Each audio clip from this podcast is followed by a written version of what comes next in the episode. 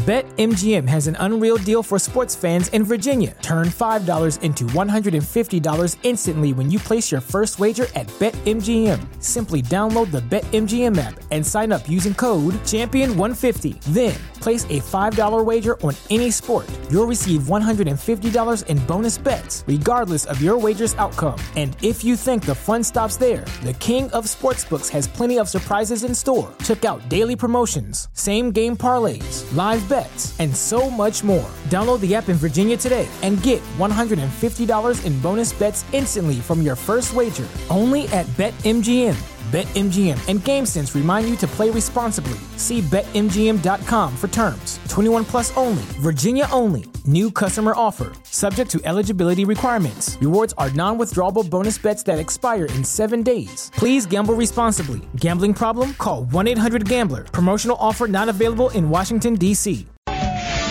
You are listening to the Lucha Central Podcast Network. And now, Lucha Central Weekly. I'm Come on,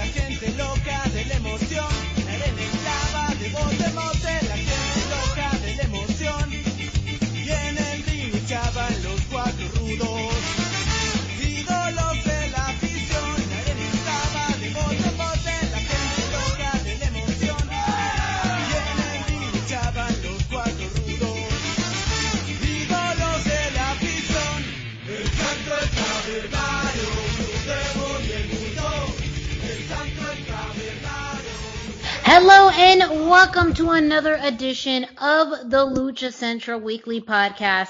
This is the podcast that lets you know all of the latest happening in the world of Lucha Libre. Each week our team discusses news and events from this past week as well as previewing the week ahead, covering Mexico-based promotions and top independents along with luchador related news from throughout the United States. The Lucha Central Weekly Podcast is part of the Lucha Central Podcast Network on luchacentral.com. This podcast and others from the network are also available on all major podcast streaming platforms like iTunes, Spotify, iHeartRadio, Google Play, Spreaker, and Podbay. And don't forget, it's also available with our through our partners at thechairshot.com. My name is Miranda Morales. I'm one of the co-hosts of the Lucha Central Weekly podcast, and I'm going to bring in the rest of the team. Introducing first, he is the dashing one, Mr. Dusty Murphy. Dusty, how's it going today? Oh, it's going fantastic. How's it going for you, Miranda? It is going well. What a intricate web we weave. When I think about this week's show, Yes. everything we're going to be talking about is interconnected. So it's like, it's kind of crazy. We'll get to it in a second, but we can't do that without the third member of this team, and that's who? Who? Who? Who? It's the one and only Brendan Barr. That's who. Hey, hey, how we doing? Doing well. Right. I mean, gosh, I'm really, really excited to talk about this week's show. I know I always say that going into it, but literally everything is connected. Like the the yeah. world of lucha libre has really shown its intricacies. Uh, you know, this this this whole web of of people and promotions and titles are all all came together, collided in just this week. Yeah, and you're part of it, so we're gonna Yes. start there. Yes, yeah. that is because I will be ring announcing for future stars of wrestling FSW's Psycho de Mayo this Saturday, May 8th, uh, up in Las Vegas, Nevada. That is going to be featuring two men we actually saw uh, last weekend at Rey Reyes, and uh, they've actually been fighting throughout the United States and in Mexico. It circles back around to the U.S. That is Psycho Clown is going to be facing Sam Adonis in a match um, for future stars of wrestling. And so I saw what they did at Palais Pro out in Texas. I saw what they did in uh, at Rey Reyes, and I can only imagine what they're going to be doing in Las Vegas this Saturday, May 8th. And we're gonna be talking about both those gentlemen a lot tonight. So Yes. That is that is the connection. We're starting here. We're, we're talking Psycho Clown, who I am now officially on the record as not liking. Thanks, Yeah. thanks yeah, we to had an interesting Facebook exchange with the fella this week. he just Uh, hated everything we liked and loved everything we hated. Well, and in fairness, in fairness, so I'm going to give him give the shout out for him too because he also linked us to an event Yes, that he he is a part of. He was a good so um, sport. let me yeah. So he asked me why I didn't like Psycho Clown, and I said, in short, it comes down to you know, it, it is very complicated, and throughout the length of this show, people will discover more about why I don't like Psy- Psycho Clown. But in short, it's really just because he wins a lot and he's kind of goofy. But um, uh, we have so he linked us to an event that's hosting he uh the poster uh, Lucha Libre Mexicana. Oh, I, I slaughtered that. Lucha Libre Mexicana. AAA invade Philadelphia. So that'll be on July 17th. Psycho Clown is on the poster. Mr. Iguana's on the poster. Sam Yes. Adonis is on.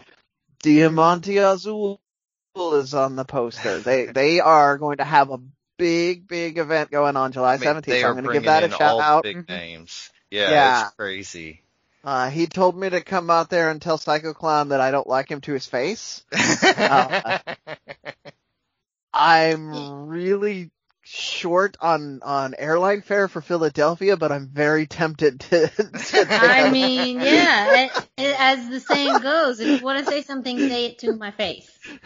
I personally would not like when I see him and, and meet him say, "Yes, Mr. Psycho Clown, very nice to meet you. It's an honor and a pleasure." Uh, that's just me personally. Uh, however, you do you. Uh, it's a, it's a, it's you know, a free country, and we have the right to like and not like uh wrestlers for that. I mean, acts funny and wins a lot. You're essentially talking about John Cena. You Yep. know, I mean, Uh, like, and that comparison is there. yeah.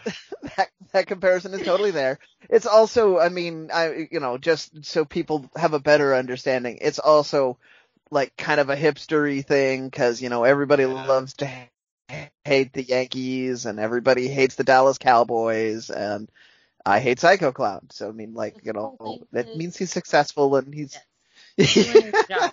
So. he's doing his job. Well, if you it's want to it's see, not deep seated hatred. No, well, you know, if you want to see Psycho Clown, possibly, I'm gonna say we'll get beaten up by Sam Adonis, though I don't know who will win this one, but they have had very highly contested matches, um, you know, just just or through this year already. Uh, make sure you can view this online anywhere through the FSW network. It's only $6.99 a month to subscribe. Not only are you going to get this event for free once you subscribe, you'll also get lots and tons and tons of other content, including previous pay-per-views and special events, best of series that features Karrion Kross, Zoey Stark, Chris Bey, um, Matt Hardy. You know, people that you see on your TV all the time have passed through the doors of Hammers. FSW. Hammerstone, Taya, um, you know, that's, and Hammerstone right now is the reigning FSW heavyweight champion. Um, and we'll get to that because also next week FSW is hosting Changing the Game. That is going to be on FITE TV and it's going to be featuring someone we're going to be talking about later, uh, this show, and that's Leo Rush. So We're Leo gonna be Rush- talking about him a lot too. Oh my gosh, this week, this week, this week, what's happening with this week? We can't, it's all uh, it's all connected. It's all connected. this is the It's Always in Sunny in Philadelphia, uh, scene of Charlie Day with the, you know, all, yes. all of the All the all of the, all the, yeah, the string on the map and the conspiracies. Everything is connected. uh, this week. It just personally hits home for me with Psycho de Mayo Saturday, May 8th, uh, through the FSW network. That's fswnetwork.com. Um, you can get, uh, that for $6.99. Not only just that, but lots of other content through the FSW network. And then the following Friday, May 14th is changing the game that is going to be featuring, uh, Hammerstone and Leo Rush. So, uh, and that is through the FITE TV app. So just personal plug there. Um, some great matches that are going to be happening over the next few weeks, and also a reminder to support your local independent promotions wherever you Heck- are. Heck Um, yeah. It's it's part of that wrestling economy we talked with Senshi about on the local scale. Um, and so always, uh, I know, I always love to plug, you know, independent promotions. Um, if you me too. To, you know, go in person, many of them are offering streaming options and now some of them have a huge library and catalog. So as much as, you know, you would used to pay for maybe attending a show, um, promotions like FSW now have a whole library that you can access for a pretty good price. Um, so check out fswnetwork.com. Um, but you know, Brendan, you already started to talk a little bit about what's happening throughout the world of lucha libre. true. Yeah. So let's just take it It's to true. the road back to shows. Yeah, absolutely. We will do the road back to shows. I'm also going to throw out uh, to to IWTV, who we don't don't talk about enough on here, but they have Yes. at least four lucha libre promotions on there, plus all of your local communities. So uh, same thing. They've really been stockpiling their libraries to uh, to to get you your local wrestlers and uh, supporting them supports your local wrestler. So absolutely worth paying for, even if you never watch a minute. But there is so much great entertainment on IWTV that I can't imagine that that's that would be true. So uh, we're going to start with our traditional road back to shows information. Mexico City still orange, not yellow, which means that having shows in Mexico City and the, the, the county around it is technically not allowed by the laws. we've talked about what my clarification is for why I don't talk about certain programming in, in the Indie Roundup. My problem with this, I mean, like Cubs fan who does Lucha Blog and I are kind of on a similar wavelength on this. They, uh, they're with one hand, they're doing things like the head of Mexico State Boxing and Lucha Libre Commission said, Jose, Juan Jose Herrera, by the way, his name. Hmm. He said that Lucha Libre in his state is only happening in clandestine arenas, which officially is true. But, I mean, all you have to do, I'm not going to name the promotion, all you have to do is go to their Facebook page to find out when and where they're hosting a show, and they're having literally packed out arenas. Like, there is no detective work involved. I can go, like, I, as an American, who lives half, know exactly the addresses and the times to go to these shows, so I don't really view them as being that clandestine. But that is the that was a statement from the news this week. We had uh, Juan Jose Herrera talking about uh, lucha libre isn't happening and it should, is only happening in clandestine arenas. So, um, you know, it. I don't know what what politics looks like exactly in Mexico. I, I live pretty far away from that, and I live pretty far away from my own political scene. So maybe that's just how they're they're uh you know pretending to to be because a lot of these luchadors have nothing else to to do to make money right now they they can't you can't open a restaurant because nobody can go to restaurants. You can't you know get a service job because nobody can get service jobs. You can't obviously you can't be a luchador right now because nobody can go watch you wrestle. So what do you do to make money right now? So i understand that there's some nuance to this but that that was our big news out of Mexico City is that uh, they're they're staying orange for at least two more weeks. The way things are going with kind of the the uh, uh, injection regression, I'm gonna call it. That's I think that's the best term for it, where everybody gets poked and then thinks they can just walk out in public without their mask on, uh, is, is, you know, I think that's to have impact for a few more weeks. I know it's looking like that up here. Uh, we have other fun stuff to talk about. Uh, in a, uh, interesting turn of events, I know, uh, Dusty will be excited on this one, although he's probably heard it. Uh, Samurai Del Sol is teasing a boxing match Yeah, for, uh, Yeah, Yeah, crazy? for Like a celebrity boxing. Yeah. Yeah. like- it's so yeah. So he who will at the he will probably be boxing in the mask. It's a celebrity gr- fight group Triller, just to get the the name out there. Uh, fight Network is promoting it, so we will probably be able to see the match on Fight Network. But it, yeah, it's celebrity boxing. I, I don't know who else is in the in the pool for this right now, but usually that's reality. That's like how Jake Paul and Logan Paul got started in the boxing thing. They did Mhm. celebrity Yeah. boxing. Uh, so it's usually reality stars, some athletes. Um, so you know, who knows? Maybe he'll box somebody from the NBA or the NFL or something that will, you know, draw American eyes to it. But uh, it'd be, um, it's- it's very exciting. Um, not what I would have expected. Uh, for those of you who aren't aware, that's Kalisto who recently left the WWE. It's not what I would have expected him to do right after leaving the WWE. But on the other hand, it's fun, there's no pressure, and it's athletic, so why not?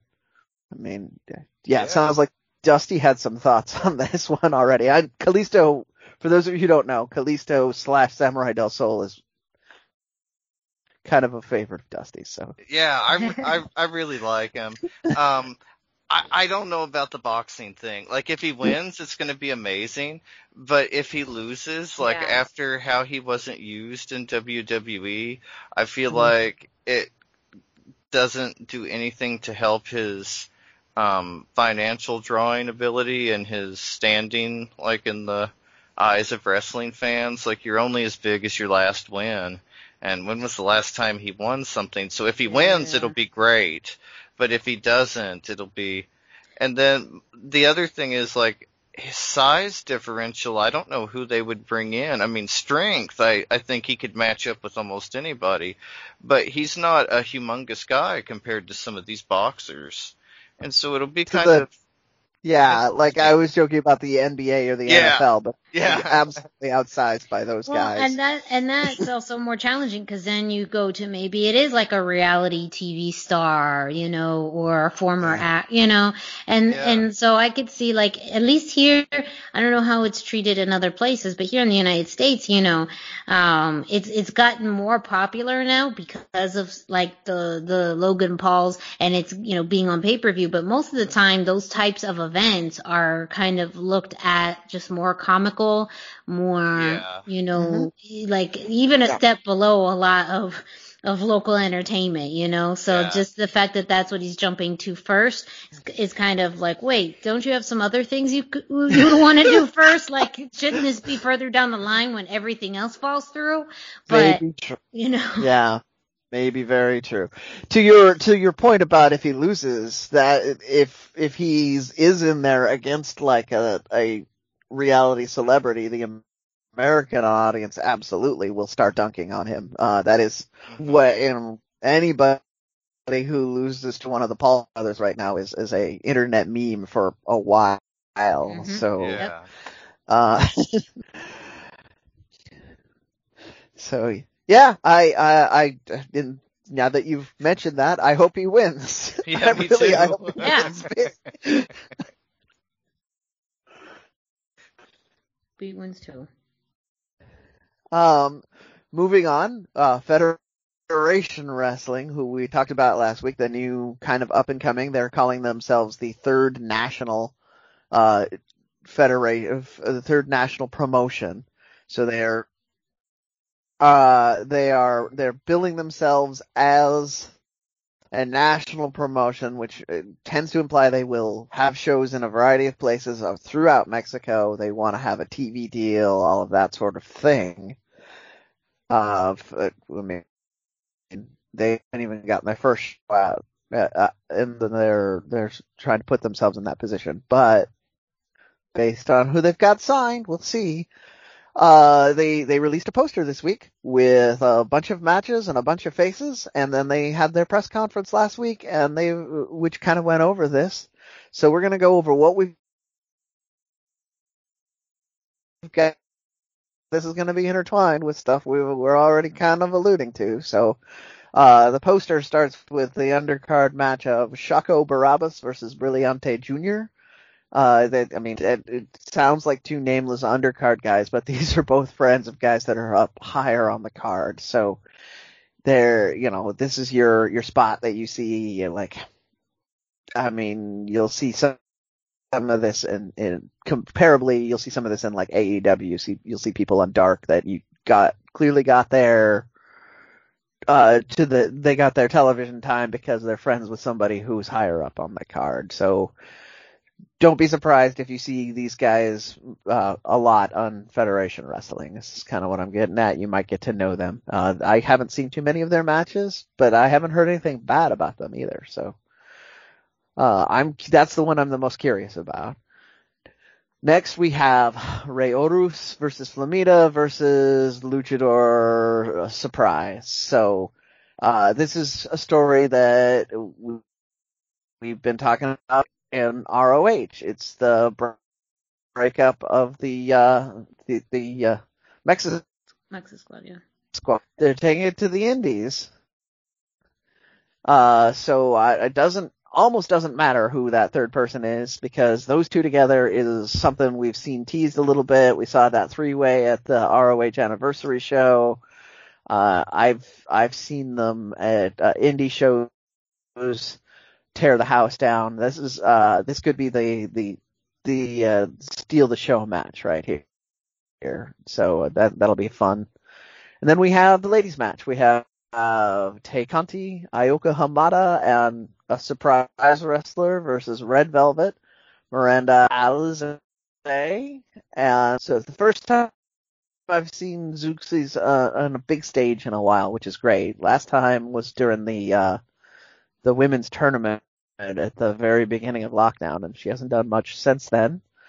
Uh, uh, similar with Hamada, she's been kind of, you know, and then we have uh, the two AEW ladies, Tay Conti and Red Velvet, on either side of the card, so that's clearly to to balance it out. Uh, that was modified from the original version of the poster, where they they were both on the same team.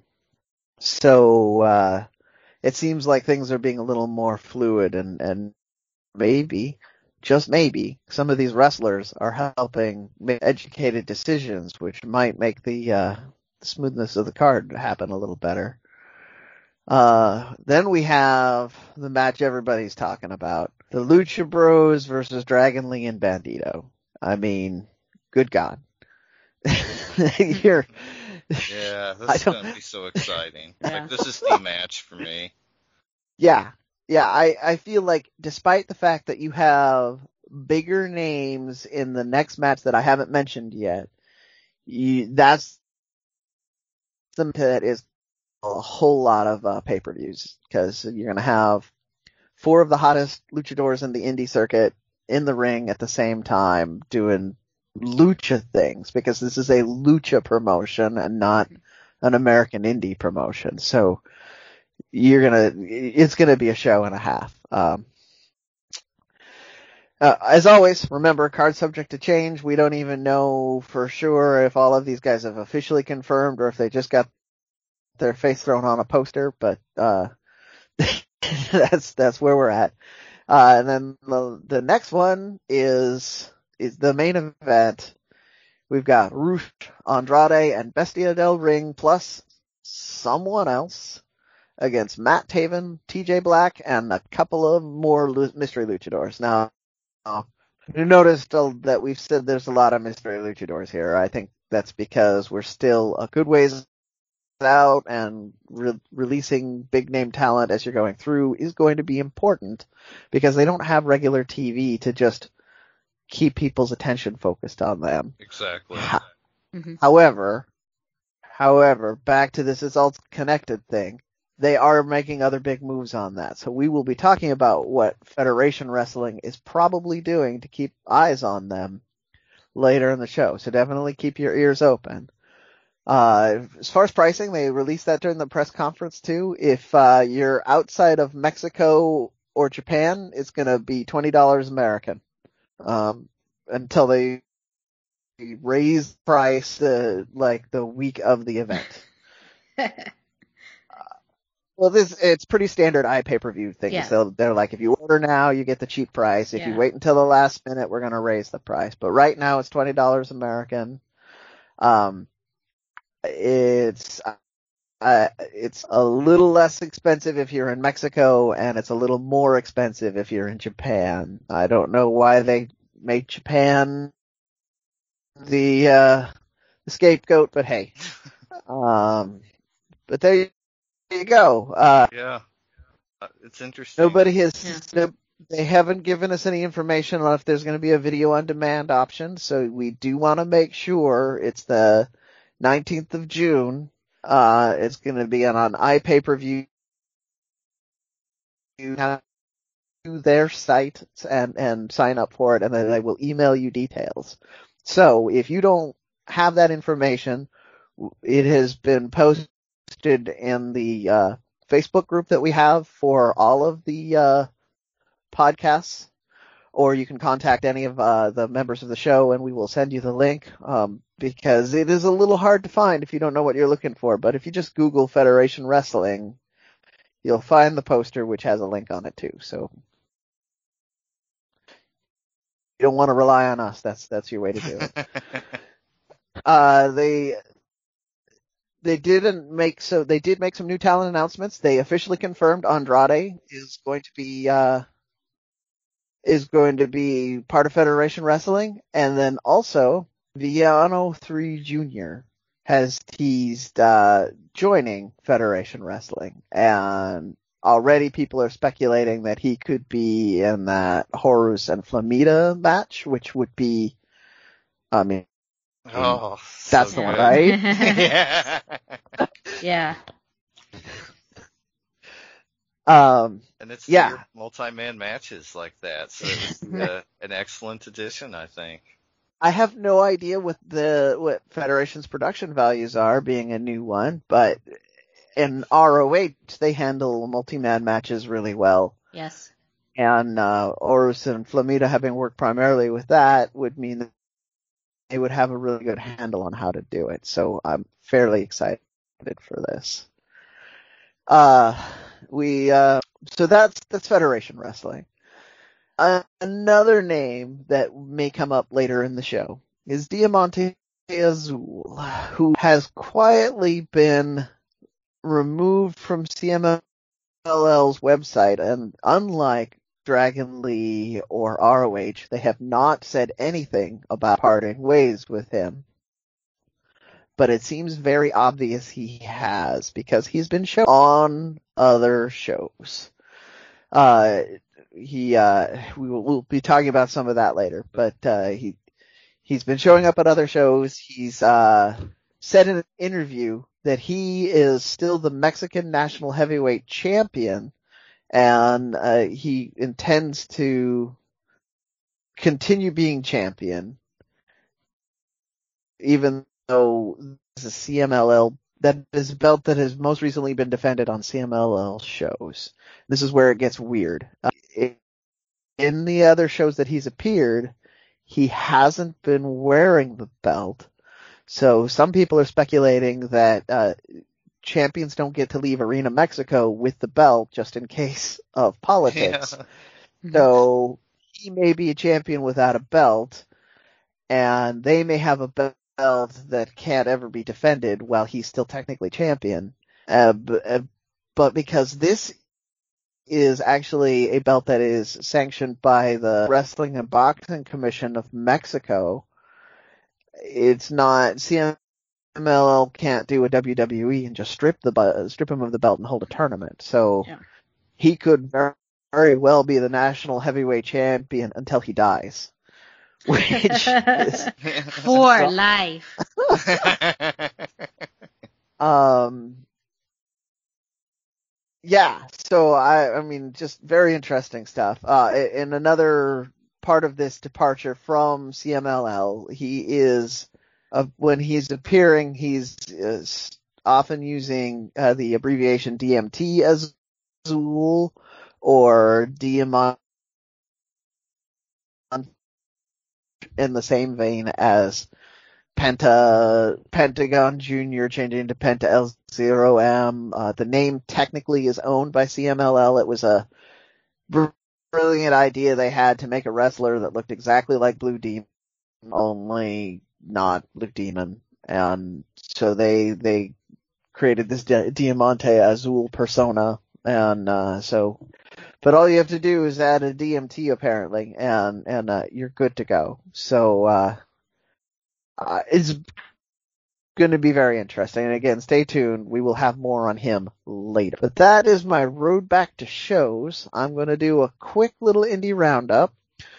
Since we, we were pushing hard here, I'm going to mention again, please, please, please, if you are an indie fan, indie promoter, indie wrestler, send me send the show your links to your shows. Like I will now be watching this this show uh in from Philadelphia in one way or another. I don't care if it's somebody's hand cam footage. I'm gonna find it. it was linked to me, and we, I will watch some of it and we will talk about it on the air. Uh, the more you guys do that, it's not not just about filling out the show. It's about supporting the local guys. And uh, we're going to start as as the world kicks up. We're going to start running out of time to to that you get your stuff in. So I really, because I am all about that. That's that's how I got onto the show. As I was, I work here up in Seattle in the indie scene, and I, uh, if you ask anybody up here, I'm very passionate about supporting indie wrestling. So please give, give me your um, real quick, we did have CCW had Christy Janes, which again I'm going to stress that is Legends of Lucha Libre star Christy Janes challenging for their women's title against Marina Tucker. This was a more of a Texas style Lucha Libre match. I'm going to put it that way. Lots of brawling on the outside, punching and 20 near 20 counts. Uh, power bomb on the outside nearly ended the match. They did a thing. I'm gonna pull back the curtain a little bit here. They did a thing where the cameraman threw up the X sign for those of you who don't know, and is supposed to be a very discreet sign from the uh, from the talent, either the ref or uh, the wrestlers, to the back to say that something really serious ha- has happened. And this is why this bothered me because they restarted the match after that. Like if you're going to, if I, if you're going to throw the X and the cameraman catches it, you know, that needs to be sacred in my opinion. It needs to, that needs to be the one thing in wrestling you don't, And you just, it exists and you hope you never see it. And they restarted this match. I don't, I, I hope Christy Janes really wasn't hurt. It was after she got power bombed on the outside. The camera was on the wrong side of the ring, so I didn't get to see what might have happened. Um, but they restarted. Christy Janes got a little more beat up and then took the pinfall, which is not surprising because they've been really pushing Marina Tucker as a is the heel champ that finds a way to win. So it was a good match. a lot of fun. I do recommend it. Also on this show, Le Champion, Chris Jericho, cut a little bit of a promo on wrestler Cha Cha Charlie where he kept saying things like, he kept exaggerating the Cha Cha Charlie thing. It was pretty fun, pretty good. And he said he wants to come down someday. So maybe we will see Chris Jericho Jericho, the Lionheart, show up in Florida. Interesting. All right. uh, but that's that's the match I have for you on the indie roundup this week. Once again, send me your matches. We'll talk about them on the air. Um, I love all of you guys out there in, in the indie world, so we will make I will make the time for you as best I can. Um, and that's my indie roundup. Thank you, Brendan, for giving us the road back to shows and this week's Indie Roundup. Next, we're going to kick it to Denise Salcedo, who brings us this week's Lucha Central Central. What's so special about Hero Bread's soft, fluffy, and delicious breads, buns, and tortillas?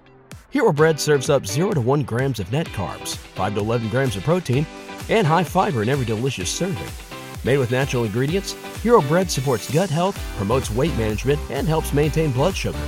Hero also drops other limited edition ultra low net carb goodies like rich, flaky croissants and buttery brioche slider rolls. Head to hero.co to shop today. Why should you visit thechairshot.com? Thechairshot.com is your home for hard hitting reviews, news, opinion, and analysis with attitude. Why? Because you're smarter than the average fan. Thechairshot.com. Always use your head. Hey everyone, it's Denise Salcedo here in Lucha Central Central with a reminder of where and when to catch all of the great network content this week. Get the full lineup and listen to all of our shows in the podcast network section of luchacentral.com. On Tuesdays, Math, Mats, and Mayhem takes you inside the world of Lucha Underground as they take you weekly through the series with the benefit of hindsight and the benefit of special guests from the groundbreaking series. Check out the premiere video stream every Tuesday at 2 p.m. Pacific, 5 p.m. Eastern on the Lucha Central YouTube channel and at luchacentral.com. Then listen to it on your favorite podcast platform every Wednesday. Tuesday nights live it's Wrestle Boss, where Fabi Chulo talks MMA and pro wrestling with special guests and listener call-ins. Visit WrestleBossLive.com Tuesday nights at 7 p.m. Pacific to listen live or call in with questions or download the show on podcast platforms on Wednesdays.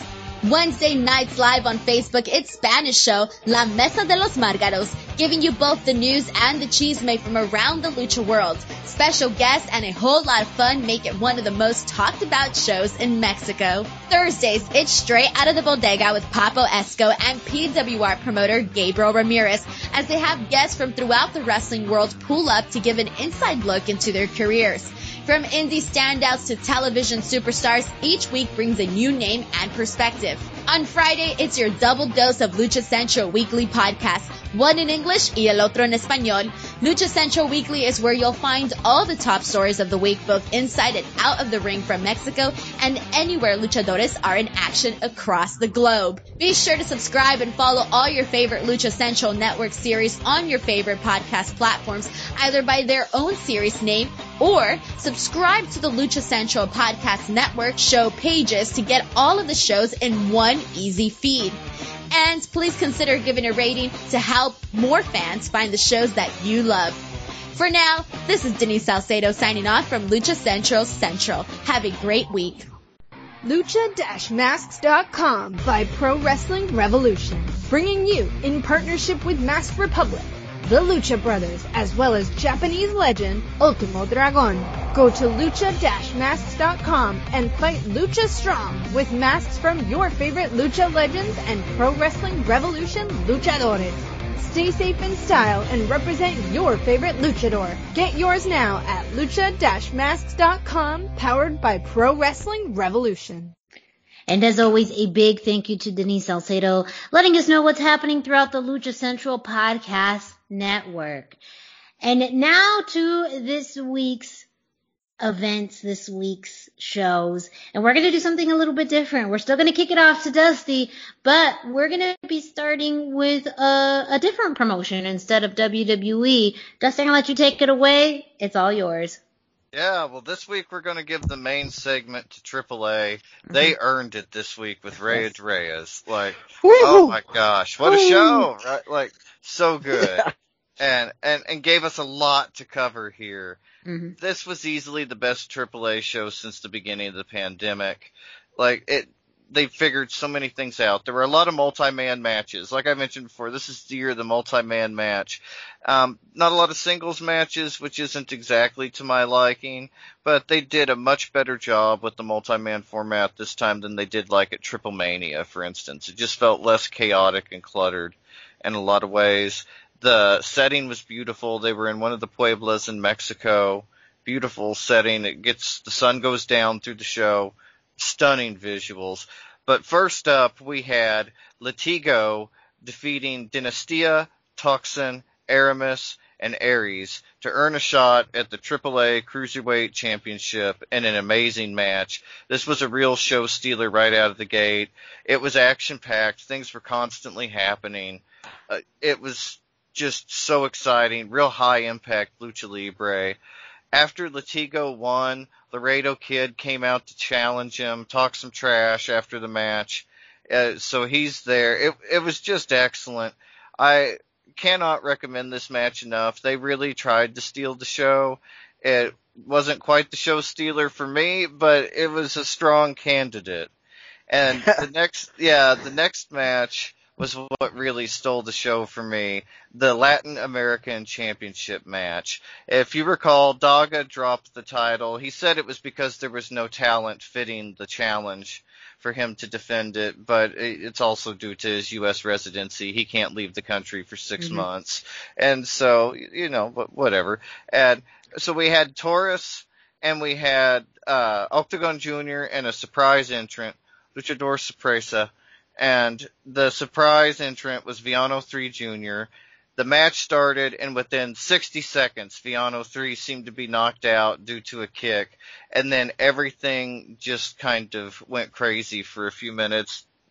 It, it's hard to explain. The cameramen didn't seem to know what to do. The wrestlers tried. Tejano came out and to ringside and kind of yelled at the announcers for a while. It was just very disjointed and felt like they were killing time. But you know, at least Taurus and Octagon got to work together in this absence. It was really good. Villano 3 Jr. finally stumbles back to the ring. Octagon just kicked the, you know, the stumble right out of him. And then he did a moonsault to Taurus, a moonsault to Villano, or to, yes, to Villano 3 Jr. And then he gives Villano 3 a nasty head scissors from the apron to the ground that sound didn't look like it you know, had a back injury, tailbone injury. It it was painful looking. But yeah. Taurus wins after pinning pinning Villano three. He came back after being knocked out because he was paid to do the job. And it's not like we need concussion protocol or anything like that. But anyway, after the match, Villano three was either hurt or sold it like it killed him. They loaded him onto a flat stretcher, carried him out from the ring, while Taurus celebrated with the championship. They tried to buckle it around his waist, but he's so big it just wouldn't stay on. yeah. It was incredible. Like, it, great uh, moment for him, but an odd moment with through I, I would like, background. yeah. I would like to point out that that is actually very common in Mexico for making the moment bigger is to have a they do this a lot in Arena Mexico too, to have the person holding the belt while the other person is literally being carted out, and it is a lot of the time just for story. So hopefully, knock on wood, Villano yeah. 3 doesn't really have a concussion. The the story afterwards was that he was okay backstage. Yeah. Yeah. And so, so hopefully that's true, but it's also, you know, like a machismo thing too. You know, no, I'm fine. And so, but which is a, actually the first thing people with concussions say. I have heard true. from multiple wrestlers, don't believe me if I if I say I'm fine after I yeah. hit my head. But yeah, hopefully he's doing well and it, great match. We'll see him at Federacion. Apparently he's kind of hyping that up now. So exciting things for him in the future. It seems that he worked the match as an independent star, which is kind of interesting. You know, mm-hmm. AAA had been resistant to that before, but now we see that with him and Laredo Kid. So, oh, know, and most of the the opener match too, with yes. the exception of Dinastia, that was all people that I've been talking about on the indie roundup for the last year. So yeah, it was very cool to see a lot of these guys on such a big show. Yeah. Oh yeah. And, and next up, we have the women's Reina de Reinas championship match, and f- f- like in the entrances, Sexy Star was announced, and I feel like everybody was like, "What?" but as soon as we saw her, this wasn't the sexy star we used to know. It was clear from the moment she made her entrance that this was like this is not the sexy star from Lucha Underground or the previous AAA runs. This was a new sexy star played by a luchadora who had been uh, her name was Ia del Gatabuela. And so, yeah, I mean that there had been some curiosity about who had been involved in the Marvel matches, and this may be the answer to that as well. And it's interesting that they've decided to rebrand that gimmick. So that was exciting. But then we had the match. We had Deonna Purrazzo on commentary. Despite liking her, I found her to be quite redundant on commentary. It just wasn't for me. Mm-hmm. Maybe it was her staying in character, or maybe it was the language barrier, but it made it feel like she was ill-informed on the product and Yes. ill-informed on the people in the match, and it was dismissive in a way that I didn't care for. It made it feel like Lucha was somehow less than, and I, I was not Yeah. a fan of that. Yeah, I I think it feels more like in character because that is really that persona. So I, I that's what I'm leaning towards. That's what I almost would hope it is. Um, because as you'll get into, you know, her involvement later, it feels like she was really setting up for what we were going to see later on. It was almost definitely in character. Um, I agree with uh, Cubs fans' assessment on this. I read on his blog. Sh- It was just too long. That hmm hmm that is the kind of talk and the kind of you can do that uh, dismissive heelish stuff for a minute or two and it's very entertaining but for a 15 minute match Yeah. 15 20 minute match it's just it's Yeah, too was much and it starts to yeah But we uh, run down. Faby Apache won the match, defeating Lady Shani, Flammer, Chik Tormenta, Lady Maravilla, and the all-new Sexy Star. And afterwards, as we were mentioning, Deonna Purrazzo, she challenges Faby Apache title versus title. Faby wasn't interested until the idea of having the match at Triple Mania was brought up. And then she agreed. That's, you know, she wanted that match. And afterwards, Deonna laid her out with a big power bomb. So it, it did set up an interesting angle for the, for the title and for Faby Apache. So it'll be, you know, I would love to see Deonna Purrazzo get her come up its in character, you know, or not. It would be so cool to have Fabi Apache as the double champion. And Yeah. she deserves that I Yes. mean, it, it is though you know again you you wonder uh, how that would even work as you know her as a double champion and or even Deonna um I mean and it all also kind of just is a throwback to the previous impact you know knockouts champion in Taya Valkyrie who held both titles at the same time um so it's just it's just historical it, it throws back but yeah, I mean, after kind of all of the issues that Impact's had now with Kenny Omega becoming their world champion and still the AAA mega champion, you kind of hope, you know, this could be a good way for Impact to get some good leverage, but also, you know, the fact that they've gone through all this trouble to crown uh, a new Reina de Reinas champion, it does make sense to keep it on someone and have it just reestablish the title after it kind of being gone uh, for for so long, and not so much gone, but just hasn't been defended and on and on you know television pay per views for quite some time. I kind of wonder if this was supposed to have Taya, where they were going to have Taya and and do this at Triple Mania, and then have Taya become the double champion, and they're Mhm. just doing the best they can with Yeah. COVID having stretched everything out. Because Yeah. it would make sense to have your championship up in America for a while, get it, get more eyes on on it that way, bring it back at Triple Mania, have the have the hometown hero win it, and all of that. It would be, it will be spectacular if that's how it plays out. Yeah, I agree. That'd be incredible. And next up, we had the Rey de Reyes match. Laredo Kid won the big sword when he defeated Tejano Jr., Murder Clown, Aerostar, Drago, Abismo Negro Jr., Hijo del Vikingo, and Myzteziz Jr. Laredo Kid and Hijo del Vikingo started the match, and they were amazing. Like, I hope this sets up a feud in the future. Anything that would get me a singles match between these guys, like, that's a match of the year contender, AAA. Like, somebody write this down. We need to see that match.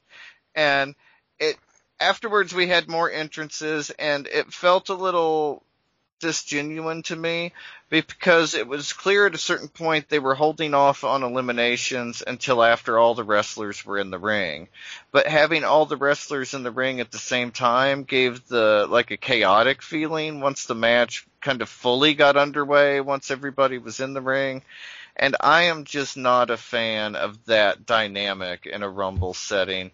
But it, it was a great match. I did enjoy it a lot. Laredo and Tejano Jr. were the last two, and despite some interference from Rey Escorpion, Laredo Kid was able to get the title of Rey de Reyes and win the big sword. And then next up we had the main event of Pagano and Psycho Clown, which went to an apparent no finish with Chessman and his surprise partner Sam Adonis. Sam Adonis, who like after listening to commentary, apparently time traveled here from 2018 CMLL to join Chessman, and they made it sound like he just jumped, but he hasn't had a match there for three years, people. So I'm I'm just saying. But Chessman had new hair after he lost his hair in the Apuestas match at Triple yeah. Mania. It, it, it, was not great, but it looked good. It just wasn't intimidating. I liked the old longer hair look, uh, but at least he's trying. And Diamante Azul and Puma King show up, actual jumps from CMLL, uh, just showed up to help put the beat down on Pagano and Psycho Clown. Chessman, you know, like he tried, but they they didn't want any part of him either, so they gave him a power bomb through the table. Sam Adonis announced that they were part of a group called La Empresa, and Diamante Azul looked exactly the same as he always did. Puma yes. King changed up his look a little. I mean, it did look more villainous, more heel. I, I really liked it. But Diamante Azul was the same Diamante Azul we've always seen. It, it was mm-hmm. pretty incredible, honestly. And then after the match, this is where the big exciting news happens. It cuts to a video and its former NXT World Champion El Idolo Andrade. He showed up in a videotaped segment. He looked like a mafia don. It was incredible. Mm-hmm. Uh, he said yeah. that he wants a match with Psycho Clown, but first he wants a title match for the AAA Mega Campeon Championship against Kenny Omega at Triple Mania. And it appears that he is also the leader of La Empresa. So it's yeah, a lot of exciting stuff going on with Andrade. Yeah. Interestingly yeah. enough, the even though he's showing up in these segments, I believe it was the Federacion tournament or show rather is exactly 90 days from when he was released from WWE. Yeah. And he uh you know, all these matches are set in the future. Like all of his matches are set mm-hmm. in the future right now. But it's exciting Kenny Omega said on Twitter that he would think about it, that he was a busy guy, but who, who better to wrestle and defend yeah. the championship yeah. at Triple Mania? It's got to be Andrade. But if Andrade can challenge Kenny Omega for the title, why isn't he challenging for all the titles? Why is it just a title? like, good point. Good you've point. Got about. You've got a belt. Why I mean, challenge him for one when you could challenge yeah. him for all of them? Uh, you miss 100% of the shots you don't take, and like, why settle for one when you could have them all? Like, uh, but yeah, it's incredible. Andrade's timing.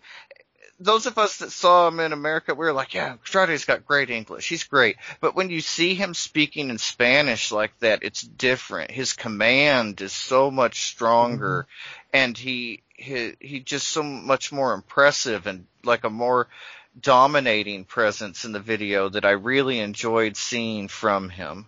The delivery and, is a little smoother, and that I think that, and again, it's just it's just translation, but I think that comes across in all the things that you said. You know that there's even a little bit more confidence, there's yes. more intimidation, there's more sureness, um, and so I think that comes across um, in just the, the, the delivery uh, of his promos in Spanish versus English, though his English promos were very solid, um, especially for the level of WWE when you think about it. Like, mm-hmm. there's, there's, you know, I don't, for Monday Night Raw, you didn't necessarily have to have a, a forceful delivery. You know, you just had to have a, a delivery for the purposes of, you know, what he was doing. But I think it all really came together, uh, during this show because it also was like a, a, clear stamp of he is back and he is coming for this championship and he's going straight to the top for his request. So I think, yep. um,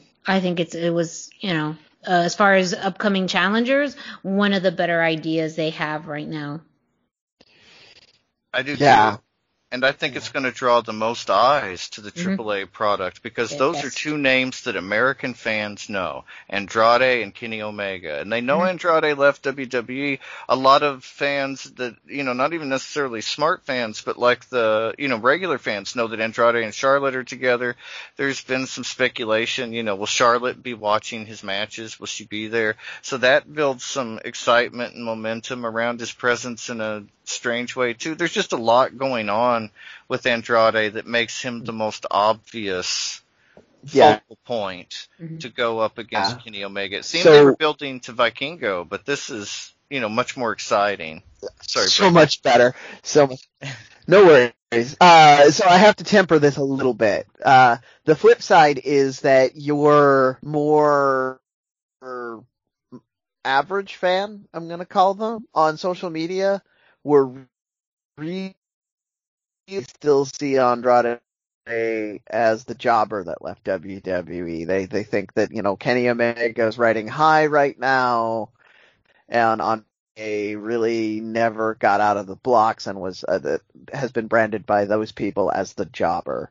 So uh, I personally am looking forward to him putting on a really, really good match so yes. that those guys shut up. But uh, mm-hmm. you know, uh, that's uh, that just so you can, we can give a more robust image of what this looks like in America. To you know, there's people that want this really bad, like us, and probably the majority of people listening to us. But there's also people who have already lost interest because the damage WWE did. And I bring this up because we're talking about AAA now, not WWE. And the spot we were talking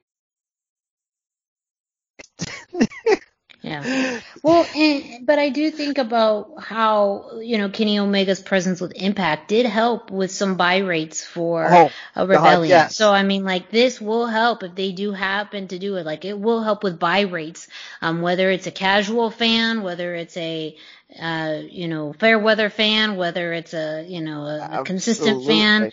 Um, I think this is definitely going to increase some buy rates from people who I think are just more curious, um, than anything. Um, but that, that's just my two cents.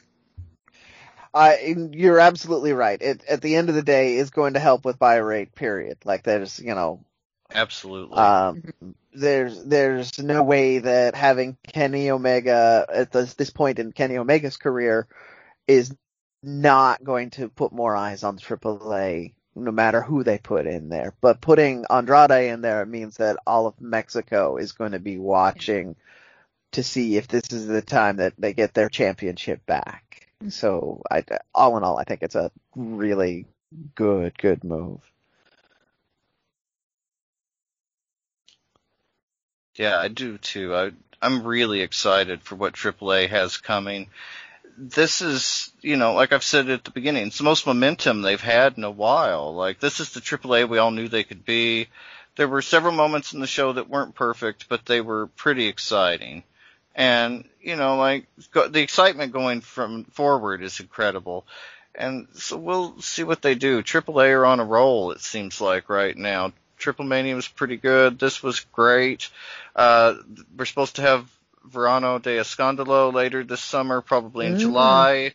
We're looking at Triple Mania in August or September. No official date has been announced, but like if they can have crowds in August, it'll probably be in August, and if they can't, it'll probably be in September. You know, like that's yeah. the way it goes. Yep. That's the game. But yeah, big. Stay things. tuned to the road back for shows. Road back to shows for updates on Triple Mania at this point. But yeah. Oh Yeah, man. Very exciting. Yes. Well, Dusty, go ahead and take us through AEW this week, because also a very big show for them. Yes, yeah, big week for AEW.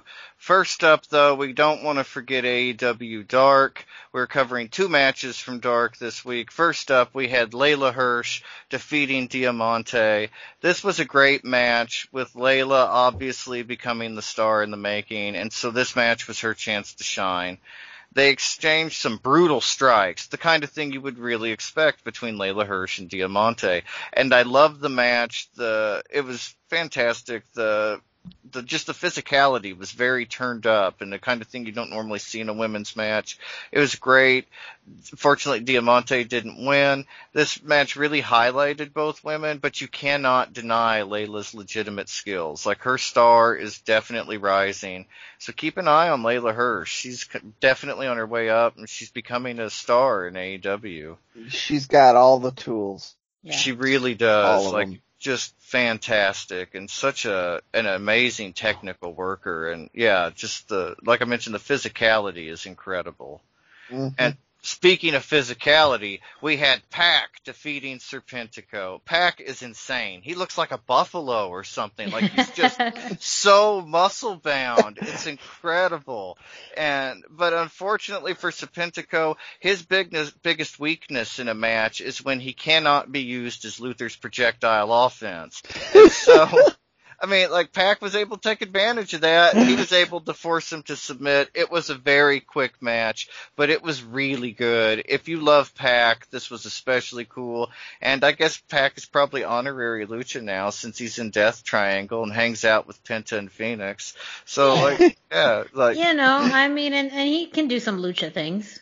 yeah. And it's just fantastic match. Again, those were the two highlights of Dark. But what we had next was the Dynamite, Blood, and Guts. Before we get to the main event though, we had a tag team match between SCU, Jurassic Express, Varsity Blondes, and the Acclaimed.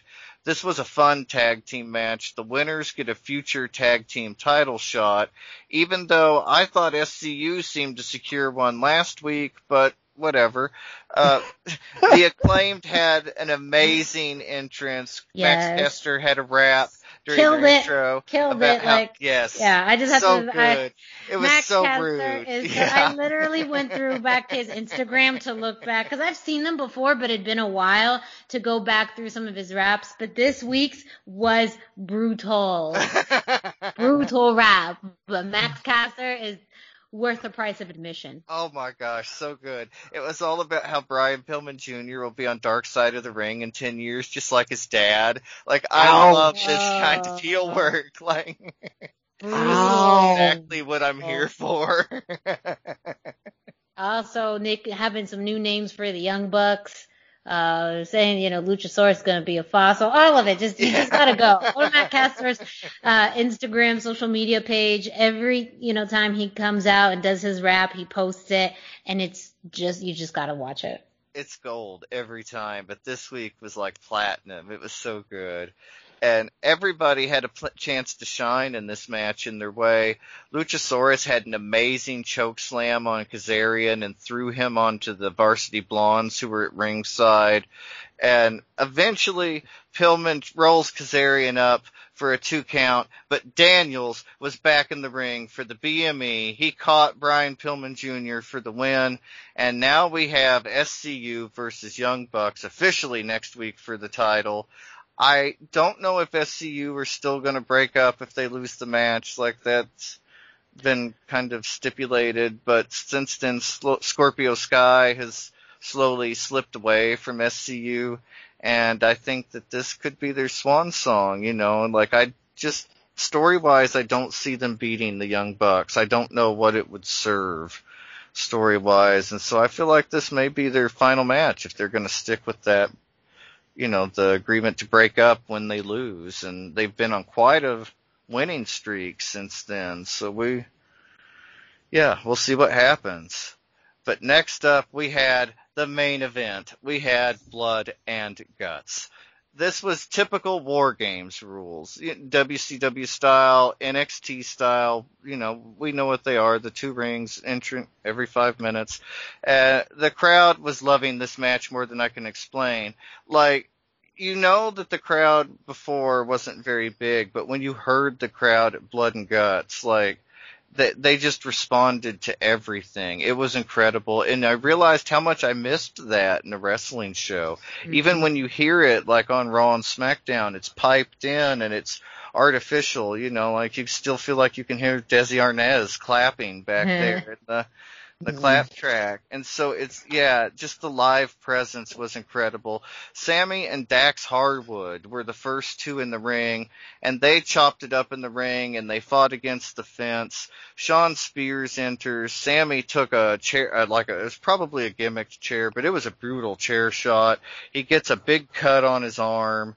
Like, yeah, it's incredible. Ortiz enters. Santana and Ortiz are painted up like the dead presidents. They looked incredible. They used that before with the street fight. I believe we saw it once before in Impact too in 2018. Mm-hmm.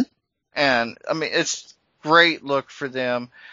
Cash Wheeler enters after Ortiz, Santana enters after Cash Wheeler, then Wardlow enters during the commercial break, Jake Hager enters, MJF enters, and Chris Jericho enters. So finally we get everybody in, and the match just, it's a, it's incredible and it's bloody. Everybody, for the most part, gets busted open everybody takes turns beating on MJF and Wardlow. They take apart the ring. They have a turnbuckle. I mean, the chair, everything becomes a weapon. And then Tully opens the cage. MJF escapes and climbs the truss next to the cage to the top. Jericho follows. The he gets put in the lion tamer on top. It's incredible. Then they turn around. Jer- or, uh, MJF has Jericho in an armbar. Finally, he gets into the edge of the cage and threatens to throw Jericho off the top of the cage if the inner circle will not surrender. And Sammy Guevara, the guy who is always looking out for Chris Jericho, even when he doesn't deserve it, he surrenders for the team. MJ off, MJF rather, throws Jericho off of the cage. Anyway, to a very soft landing. and we, I thought it was a mattress and padding. Everybody thought it was, but the rumor or word came out today. It was not mattress and padding. It was just layers and layers of cardboard. cardboard. Like that's what it looked cardboard. like. At yeah. least like a cardboard. It was almost like a like the same material like a kid's cardboard like playhouse. exactly. Be. Like exactly. it just that's what yeah. it seemed like. Yeah. Yep. Yep. More or less and and it was obvious that what was supposed to look like the diamond plate steel was some kind of mm-hmm. printed foam and yeah it, it wasn't an exciting drop and I don't know. I mean, it wasn't as bad as the sparklers were for the exploding ring. Yeah. it it felt like a close second. And well, so we've seen WWE do it plenty of times, and I think that's almost just that small Shane nuance. McMahon. Yes, exactly. like that nuance of like them trying to make it look like the steel. If they would have had it, and I'm pretty sure they've done it before, where it's some kind of just like black draping, or yeah, yeah like if they would have done that, I think it would have gone over better. But the fact that they tried to make it look like the steel steps was, you know, again, you're trying too hard. Well, um, so like I, I said off the yeah, like I, like I said off the air, uh, part of that is more on the camera and production team. Mm-hmm. Uh, they, if they had done it the reverse angle and not shown him hitting the ground as close as they did, and they just showed from, you know, the one of the somebody had a hand cam footage of it and they said this should be the canon footage of it and um because it looked really impressive you saw everything break and collapse but you had no idea that that was cardboard it looked great and or they could have done someone else suggested where they just cut away from him the actual impact you just see you see him get pushed off you cut to uh sammy say his face and and watch him react to that. That's just better storytelling and production. And then when you cut back to it, cut back to what's happened to Jericho, maybe, or maybe you don't, but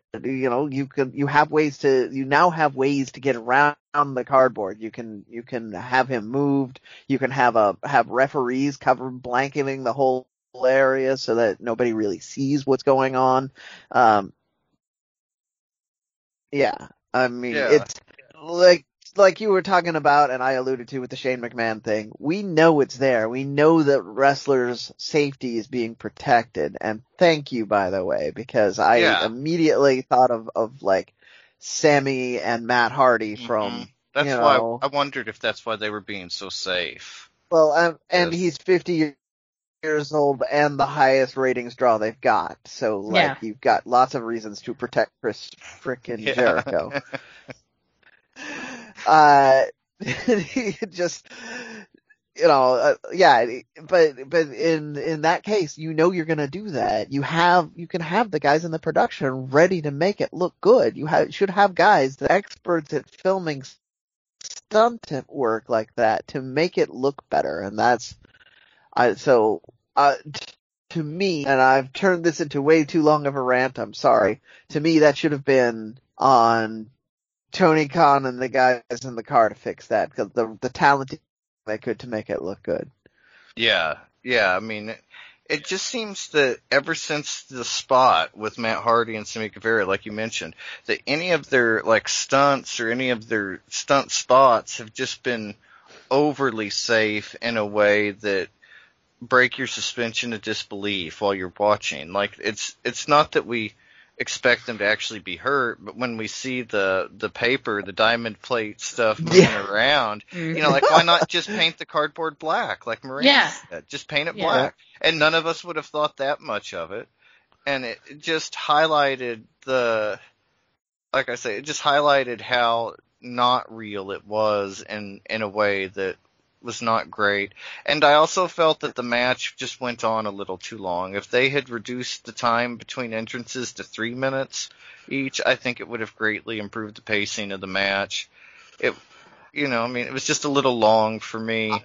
I have some th- thoughts on that too, real quick. I think that's because of commercial breaks. I think everything felt longer and more stretched out because they were clearly slowing the pace down during commercial break. Yeah, no, that's absolutely true. You know, had this been on a pay-per-view where they're, they they don't have to break away every seven to ten minutes to sell toilet paper or whatever it is they were they were doing. You you uh, you have a tighter match. You have people doing bigger events. You even said it when you were breaking this down. An entrance happened during a commercial break. How Yeah. freaking annoying is that? Yeah. Well, and a lot of times with AEW, when something like that happens, they'll put the full match up online. That didn't happen with Blood and Guts, Yeah. obviously, Mhm. you know, but there was no way to see it without commercial interruption.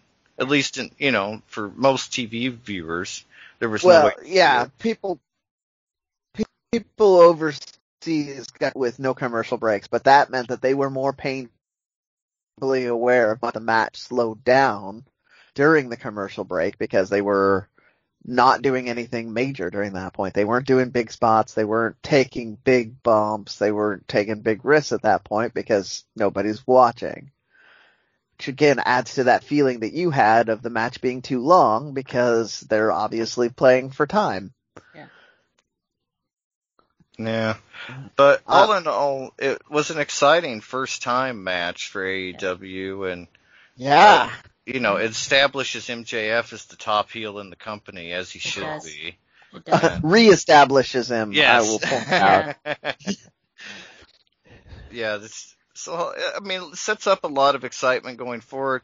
Uh, we also saw a little bit of Kenny Omega. His ti- his um, title match at Double or Nothing will be decided next week in a match between Darby Allin and Pac, I believe, Or And- Orange Cassidy. or Orange Cassidy. Yeah, That's Orange right. Cassidy and and our, Yeah. I'm sorry, not Orange Cassidy versus Pac. Yes. That's right. Yeah, and That uh, makes more sense. I was like, but Darby's Yeah. already got a belt. Yeah, that's what. Yeah. but uh, very, yeah, very very interesting. Uh, number one contenders match coming up Yeah. So yeah, a lot of interesting stuff going on in AEW. Uh, you know, keep checking back. We'll keep reporting on it, but it's very exciting right now.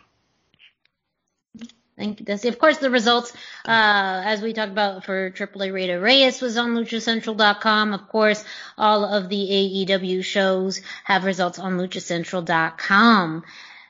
This week in MLW, wow. So, right?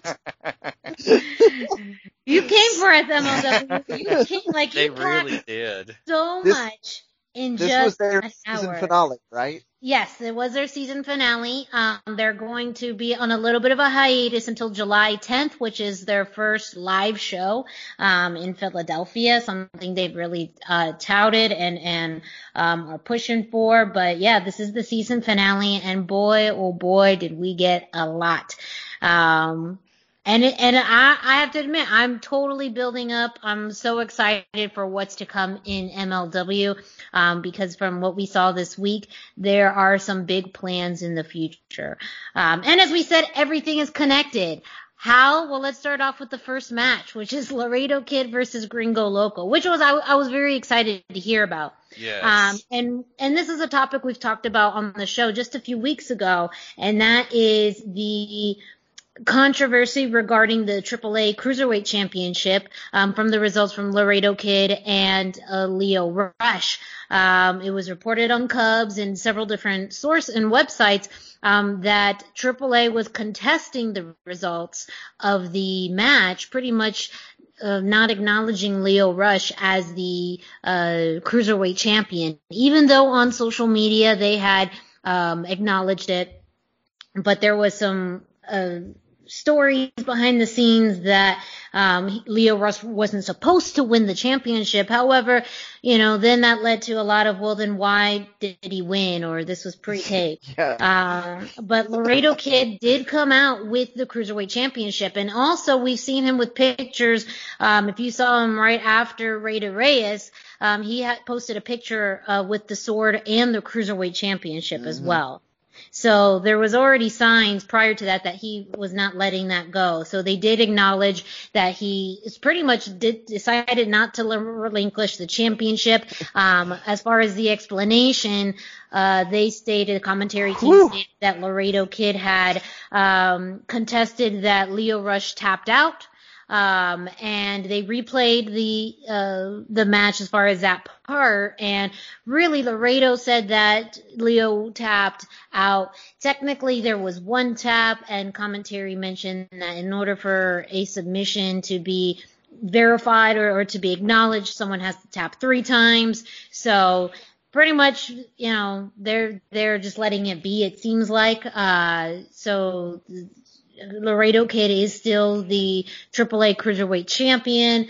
Um, they didn't necessarily say when or if a rematch was going to happen, but you know, uh, big picture wise, um, that that is something that was addressed this week on MLW television. As far as the match goes, a great match between Laredo Kid and Gringo Loco. Again, Gringo Loco, for the size that this man is, does phenomenal high flying maneuvers. Um, and it started right at the beginning of the match. And, but, you know, Laredo Kid came in quick, um, and had a tilt-a-whirl takeover, uh, shortly after the match started.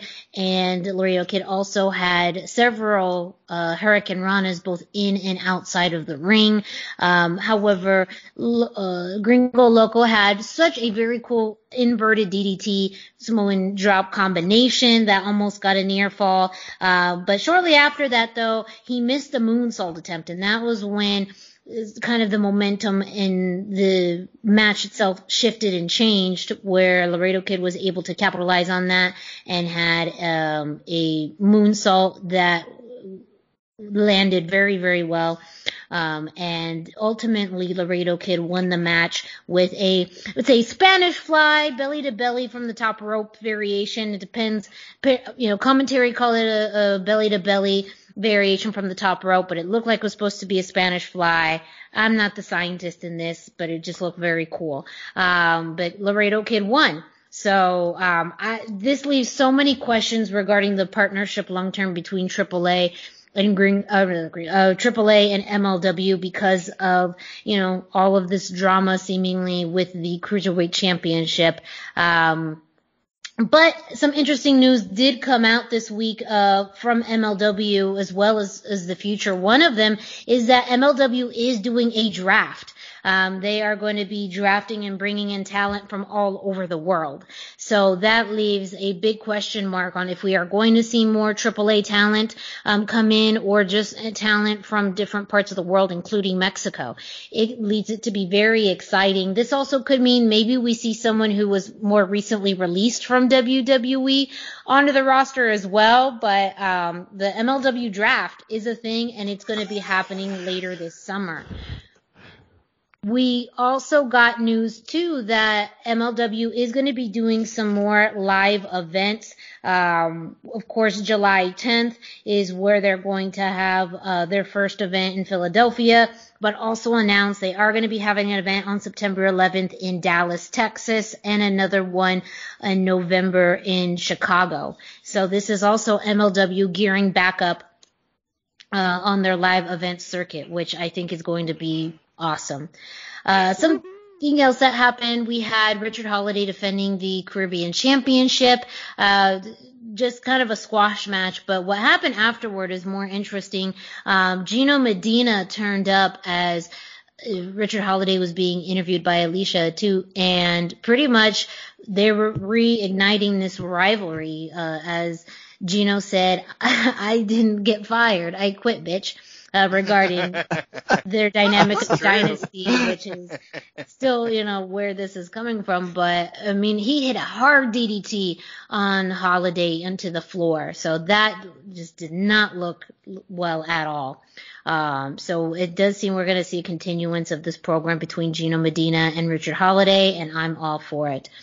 The main event this week was a rematch for the MLW Middleweight Championship. Lio Rush facing Myron Reed. And this match was awesome. I mean, you could tell that both men like just gave it their all. It was very heated with some trash talk at the beginning of the match. Um, and really both of them uh, these high flying moves like uh Myron Reed too was able to have some great timing with some dives outside of the ring and started to really wear down the champion. Um however um they again a Spanish fly uh, attempt um, from Lio Rush that that landed very very well, but uh, when he hit the final hour, Myron Reed did uh, kick out. So that was a sign of things to come. And Myron Reed hit the cap and crunch, followed by the no cap splash. Uh, to reclaim the middleweight championship. So Lio Rush now came from Lio Rush two belts to Lio Rush no belts. So not a good week for Lio Rush.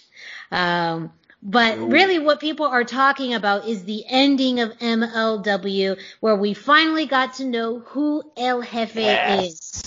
Yes. And as speculated, as somewhat guessed, and as the rumors kind of swirled around, there is a tie to uh, Lucha Underground because El Jefe is none other than Dario Cueto. And I mean, it's just like boom, like what? What? Yeah. I mean, I think we just thought the the theory and idea was so far fetched that it wasn't, it couldn't be, it couldn't be. But oh yes, it is. So it's Azteca Underground is somewhat of the relaunch uh, of Lucha Underground. Possibly, we still don't know. Um, we did get to see a hooded uh, Salina De La Renta, and uh, later on we do find out that Salina's uh, no longer under contract with MLW. So who knows what the future holds for her? If we're going to see her at a different promotion or in a different role, or you know, continuing on the independent scene. But it does seem like Salina is out and Dario Cueto is in. He did get a phone call towards the end of the reveal about July 10th saying he will be there in Philadelphia, Pennsylvania, uh, and reveal the big master plans for Azteca Underground. So it has been confirmed. El Jefe is Dario Cueto, and possibly we see the resurgence of Lucha Underground. I just need to get your guys' thoughts on this real quick because we had talked well, about it, everyone you, talked about it, and I just, I just don't know what to think. You skipped over one other really exciting thing about that segment. He mentioned specifically he's building a new, new temple. No. So, and um, which also yeah, uh, he has the Red Bull. He has the name, name plaque on his desk that says, "I'm kind of a big deal still." So I mean, you know, Yeah. it, it was it was obvious without them ever using his name, although they confirmed in a, in press later that it is Dario Cueto. Um, it- but the interesting thing for me is where does this fall with if we are bringing him in as the Lucha Underground character, which it, we totally seem to be. yeah. He was dead last time we saw him. Oh yeah, I kind of forgot about that. Storyline continuity, you know. But if anyone's gonna bring anybody back from the dead, it's That's them. so- like Yeah, that. show- yeah, it they- happens. brought back several characters from the dead, which is why I'm super excited about if they're they're bringing him in what what they're doing, and maybe that's why it's Azteca Underground now. I don't. I mean, Mhm. so so much that they can do with yeah, that. we've gotten into conversations about can they even use a Lucha Underground because of copyright and ownership and all of that. So being able to tweak the name, you know, and, and it seems like it is a new, it's it's a new temple. Is You know, hopefully there's going to be elements of of Lucha Underground that we are familiar with, but maybe some new spins if it's under to the umbrella of of MLW. So it where it's a new world out there and, and you know to have this ability to bring back life to lucha underground now i hate to bring up this comparison 'cause i don't want to jinx anything Oh but no! there, you know think about when another hardcore entity got revived by another Uh-huh. company and how successful By a really big company. by a really big company and or or therefore not very successful it was. And I'm talking about ECW. However, I have faith that MLW has more of an understanding of what made Lucha Underground popular and successful and can add, you know, allow it to have the elements that it, it used to, but also learning from history and being able to build upon the things that maybe weren't as successful. Uh, So, so I have I have a little bit of a a, a, reason why this to me is very different. Um, Yeah. And in charge of that that really large promotion, uh, initials VKM, yes. did an interview uh, about about what uh, those extreme fans expected out of a show, and he he pointed out that it is an unsustainable model what they were expecting because they wanted a car crash every week until car crash wasn't enough, so then you needed a, a, a you know a bus and a train and so on like that. It's that's an unsustainable model. So what he was trying to do, what he allegedly was trying to do, was make a more accessible thing that would be more long term, and that meant that fans of what was happening and what made the original show so special couldn't be interested in it because they were trying to make it more accessible to everybody and and sustainable and a long term thing. That is not something. I mean, so he knew what what, what made the the product successful and did other things because he he had because reasons Yeah. more or Very true. Uh, I don't I don't think that that is how they're going if they're going to do to tap into the popularity of the this uh, of an of a lucha underground. I don't think the the approach they're going to take. I don't think they're going to look at it and go, how can we make this the same but us? I think Mhm. they're going to be more. So I mean, Yeah. Yeah. Well, Uh, and if anything, we've heard through, of course, you know, Masks, Mats, and Mayhem has had uh, outstanding interviews with Konnan and even Vampiro, and just learning from history, being able to learn, you know, what was successful, what wasn't. Now, too, with more flexibility, being under more of a, a wrestling promotion and not a network, you know, I feel like there's so much now that they'll be able to do that they couldn't do before. So I'm very, very optimistic and the fact that they've had this time to be able to reflect and being able to look at it and also just see the fan uh, response to it. Um, and Yeah. fan, and I think fans will flock to it because it is a very, very different product than what you see out there anywhere else. So very, very exciting. MLW making big moves. Uh, we won't have any new episodes of MLW, uh, through now to July 10th. So it does give you time to catch up. Of course, MLW has all of their episodes on YouTube, and of course, MLW Underground um, is available as well if you want to see some of that history. But I this summer MLW is going to be making some big moves, and I'm very very Mm, excited yeah. for it. Yes. And I think we'll all be very anxious to see what happens when MLW returns on July 10th. And don't think that there's not, not going to be MLW news between now and Oh, yeah, then. no, They that- if- have been very aggressive, so we will continue. Yes, if anything. I think the draft will be happening between now and and through July. So just being able to know who they bring on board um, through this draft, I think that's already a hot topic. Where other locations they're going to be going and maybe setting up for the future for live events, that's going to be a hot topic. Um, all, this is yeah, there's going to be news absolutely The coming out of possibility, yeah, the possibility of a second show. I don't know if we uh, mentioned that rumor or not yet, but that's another one. Have not. No, yeah, we have not. Uh, and that's something more, yeah, on the on the rumor side. MLW hadn't mentioned anything about that during this week's episode, but it's very possible they're growing their roster. Um, also they have the TV deal with Vice now. They're still being featured on YouTube and beIN Sports. MLW is growing again. MLW is making money moves, so Yeah, keep an eye out for them. yeah. They're looking to be a national brand like Federacion Wrestling. Sure. Up next, Brendan, uh, with our Mask Republic, uh, info, information of the week.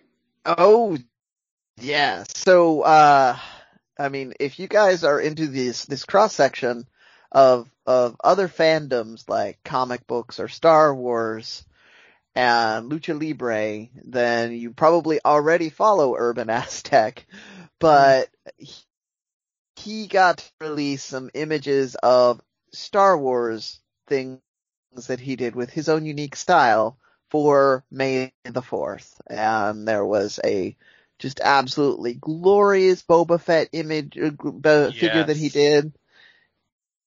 Just, um, I mean, uh, I, I, I need to win the lottery so that I can buy more of his stuff. but, uh, that's, uh, it looks really good. It's, it's, uh, he's converted all of that armor into more of a, a, a Mayan style armor, but with Jesse's signature color, so more bright reds and neons and all. It's just fantastic. Teased, uh, with a Darth Vader helmet that he repainted, and he said, you know, that might be part of the, the Star Wars, something like that might be part of the Star Wars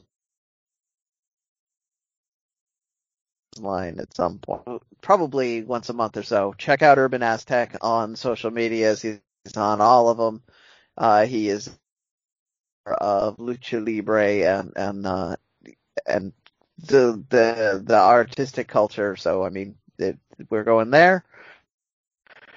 And then Boss Fight Studios is doing pre, pre-sales for the mini mask that we talked about during, uh, Expo Lucha Virtual. They are, I want to say about two inches or so, and they have these nice little display stands, and they've got about 12 different styles. And, and just to take more money out of my pockets, thank you, Eric, they're blind boxes. So you have to, uh, Yeah. you have to gamble a little bit Yeah. to get the ones you, to get all the ones you want. Every luchador in there has two styles, so you can buy, you can pre-order a, uh, uh, a, like a display box of, of blind box, of, of the blind boxes and have your best chance of getting all of them. And you can do that on Boss Fights set right now. Uh, but they, I don't believe the pre-orders are going to be lasting a lot longer. So definitely hurry up and, and, and order. And then, uh, I'll be trading. So if you guys want to get extras and you want to start trading, I'll totally go swapsies with a bunch of people. That's our Mask Republic uh, update, though. Thank you, Brendan. Up next, we have this week in NXT. And, you know, it was a mixed bag. Uh, this week was definitely a week where we had a lot of stipulation matches. Um, the first off, uh, opening match was a Falls Count Anywhere match between Leon Ruff and Isaiah Swerve Scott.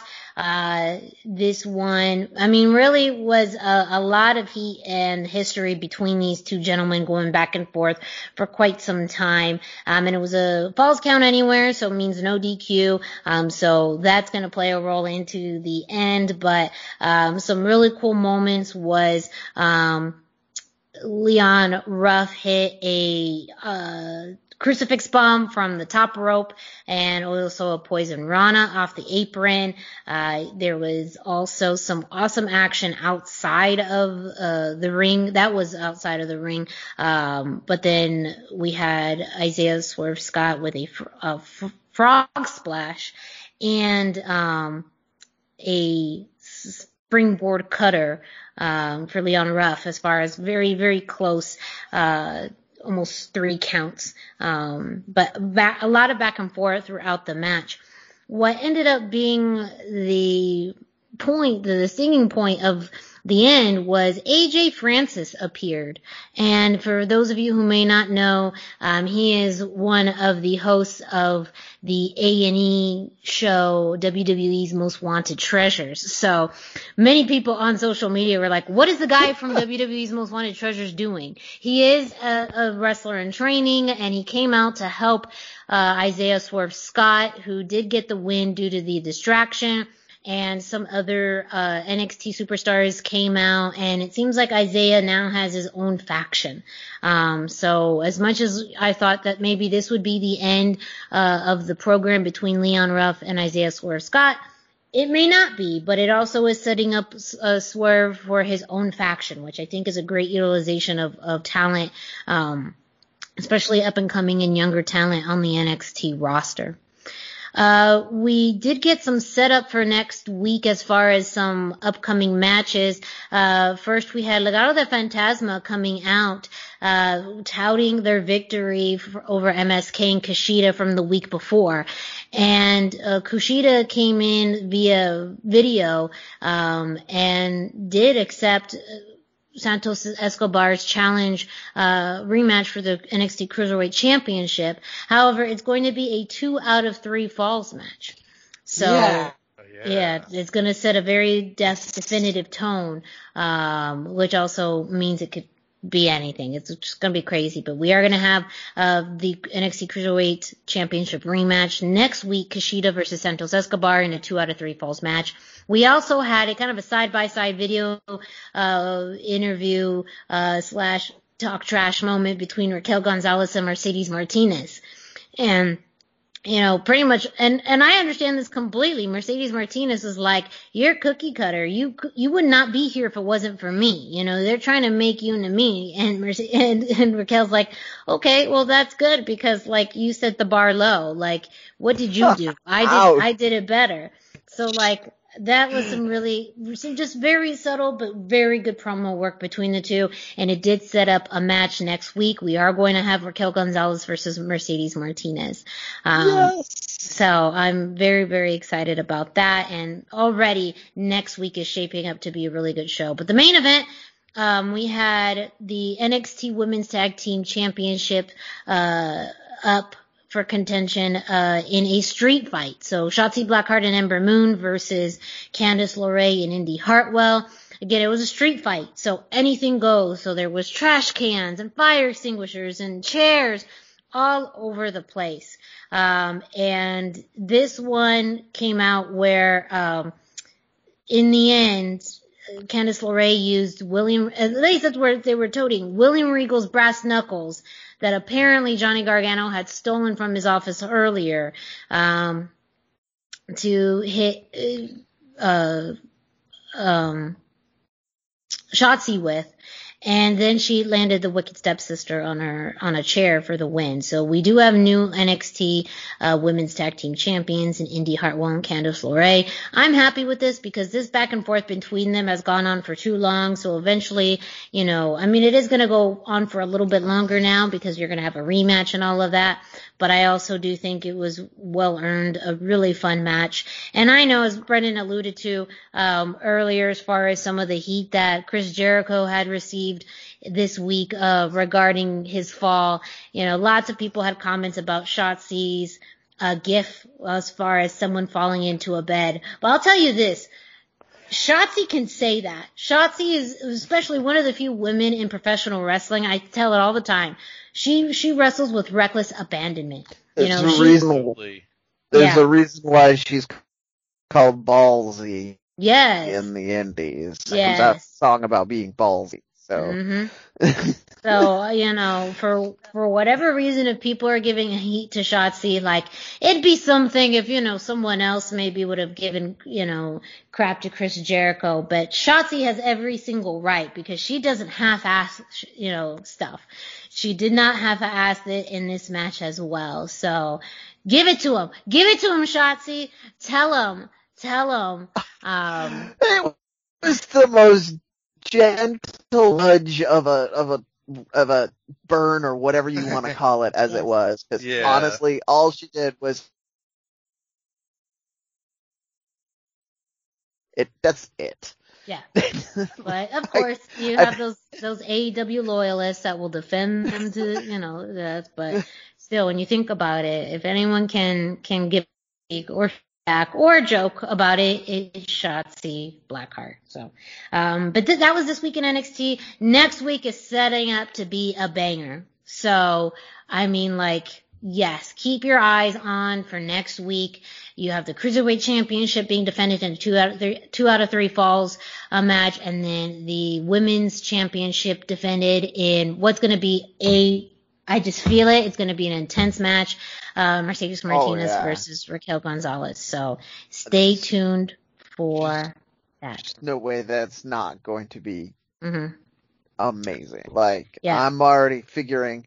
So so uh, I'm gonna sleep in your backyard. I'm gonna come down for Cinco de Psycho. Sleep in your backyard. Stay for NXT because I don't have And cable TV. And then and then, yes, and then I'm gonna fly back real fast. yes. I mean, we did also real quick. We did have a, Franky Monet appearance, uh, as always. Um, and uh, her little dog did have a little incident in Shotzi's uh, tank, so they're Oh, continuously, you know, the the humor in NXT is very strange. We also did have Karrion Kross um, come out to do a, a promo in which he did get confronted uh, by uh, Finn Balor, um, also uh, not even not, not even Roderick Strong, um, Kyle O'Reilly came out, um, and then someone else came out. Oh my gosh, Bruiserweight. oh, uh, Pete Dunne? Wow, Pete Dunne, Wow. yes, yes. Pete Dunne. Yeah. Pete Dunne came out, yeah. So nothing's been definitive Yeah. set as far as you know who Karrion Kross is going to be facing next. Um, we do know he's going to be facing Austin Theory, and that's just because Austin Theory just has some bad luck and poor choice of words. Um, 'cause he's a child, but. Uh, so if y'all want to see a dead body next week too, uh, Yeah. watch, watch, Oh man, I watch I- Karrion Kross face uh, Austin Theory. now that you've said it, I I can only think about uh, Pete Dunne versus Karrion Kross. That'd be amazing. Yeah, Yeah. that they, they are building up. You have a lot of contenders in the NXT Championship uh, realm, but they haven't set up yet who's going to be the next one. So, um, again, just wait and see. Uh, up next, we have this week in Lucha Libre history with Dusty, and Dusty's also going to explain kind of a change in the format that we are now implementing with this week in Lucha Libre history. So, Dusty, go ahead and take it away. Yeah, well, there's a finite amount of dates in Lucha Libre history that we can cover, and we've split them three ways. And so, for at least the short term going forward, we're going to change it to covering one event. All three of us will discuss it. It'll help spread things out. There may be some things we talked about over the last year and the coming year, but it'll be a little different with the group conversation, but hopefully we'll cover a lot of different things. But I'll now I'll do my regular spiel. It's time for this week in Lucha Libre history. Be sure to check in at luchacentral.com every single day for this day in Lucha Libre by Pep Carrera for information, birth dates, anniversaries, matches of the day, amazing videos, and even more. And it's all about Lucha Libre and it's all free at luchacentral.com, your centralized place for all things Lucha Libre. And this week we chose May the 4th, 2002, when Martha Villalobos won the Lucha Libre AAA Reina de Reinas Championship for the first time in her career after beating Lady Apache and Reynosa. But after we chose this, we all discovered separately. I looked, I know Miranda looked, Brendan looked. We couldn't find the match. It happened at a house show in Reynosa. Yeah. But we could find the tournament from earlier in the year when Esther Moreno defeated Lady Apache, Martha Villalobos, and Miss Janeth in a four-way match in the tournament final from February the 23rd. Apparently at some point, she lost the title to Lady Apache, and then later on, Lady Apache lost the title to Martha Villalobos at a house show in Reynosa and then the title was vo- vacated the next year and was won by Martha Villalobos. So I, I'm not sure why it was vacated, but yeah, interesting. That's what I discovered this week, you know, researching the match. But we did so so we did the reason we we all discovered that tournament was that was linked to us also in Yes. this week in Lucha Libre. Mhm. Uh, so th- so we did. I watched the tournament, and uh, it, even though, as Dusty mentioned, they brought all four out, I found the tournament format itself to be interesting because you started with uh, like 15 ladies doing Yes. an an elimination, uh, over the top elimination to get to the last four, and Yeah. it, no, it wasn't over the. Oh well, I don't. No, I think it was. I don't was remember It, the elimination rules. oh, was I it? think Oh it no, was. and then to the last four, was more traditional, like yeah, uh, then it was just like a a ball. fatal four way. yeah, yeah, yeah, Yeah. Okay, yes. they they when we got to the last four, they announced who the four were. They stopped the match. They restarted it with entrances. That was part of what I found very interesting about it. So like there was no Yeah. Entrances. I I was furiously writing down names of people to try Yeah. and remember. The, the the uh, crazy rabbit I think was one of the I don't remember her actual name and I mean but yeah they would Yeah. and then and then we got the the final four and they did introductions and and everything felt less frantic but that i found that to be interesting um to to what we were talking about earlier with the Rey de Reyes tournament just being weird with everybody getting in there i found that was this was a refreshing way of doing that have everybody start in there some people get eliminated and then and then you you build you build up to like a, a final four, final six, however you want to do it. They, you know, um, so th- I thought that part was interesting. I don't but Miranda, what what do you recall from the match that was interesting or the Well, the it- history yeah, of this? this Just yeah, yeah, no, no. I think it was the um, like you said, the format. Like I was a little confused as to what was going on until I figured out. Then you know, you had all it was you know over the top rope, and then the final four. Um, as far as that, it did help set up as far as you know Martha eventually winning the title. Um, I know she had a pretty lengthy reign. Um, in the research I did, they uh, it's listed as a 295 day reign before she vacated it. Um, so that's a, a pretty long reign for for someone. I mean, it was her second, um, or this was the first of her two. Um, Yeah. reigns as in Reina de Reinas. And so someone too, I mean, coming from a, a line of uh, wrestlers, she was the, the daughter of uh, Panchito Villalobos, um, and then also the sister of Johnny and, and Bobby Villalobos. So, um, a, a, you know, long history too within CMLL and multi-time women's champion and other organizations. So, I mean, it's, it, it made sense to me as far as you know her being in the history of Reina de Reinas, um, yeah. though she's not as talked about as some of the other champions as much. Um, but I did think how that uh, match that we did see helped set up, you know, her eventual reign uh, just later on. Really, it was a few months later because um, uh, she the the belt itself, I think that was February of 2002, and she won the belt in May. So, um, not long afterwards that match, and she won. So it all made sense to me looking at it from that uh, perspective, but I had to get all those facts for it to make sense. Yeah. Yeah. Yeah, it was confusing. Yes. it was, but you know, again too, I think it's knowing in that history of, of Reina de Reinas and where it is now. Um, also having Lady Apache, uh, I mean, Faby Apache, um, in the title picture again, um, I think, like I said, mm-hmm. helps reestablish that championship after we haven't seen it, you know, yep. defended in quite some time. So it totally makes sense to me now. Um, and I think it was a good choice to have Faby. I don't maybe see her having a long reign necessarily, um, but I would like them to keep it within AAA and have it, you know, on television or on, on events more frequently. Oh yeah, absolutely. Uh, yeah, and that's that's one of the reasons we chose this because we're excited about the Reina de Reinas match that we saw and the future of the the division in AAA. So we were wanted to look a little bit at the history here, and I, I, I love that you pointed out that uh, it's the Villalobos is one of the wrestling dynasties. The Apaches are a wrestling dynasty. Yeah, there's blood cool. that flows through this. Yeah. Well, that was this week in Lucha Libre history, which you could find at luchacentral.com. But Brendan, tell our listeners what else they could find at luchacentral.com. All right. So if you're listening to this and you haven't visited luchacentral.com, it's really, really time to do it. LuchaCentral.com is the online home for Lucha Libre where you can get all of the top news in English and in Spanish.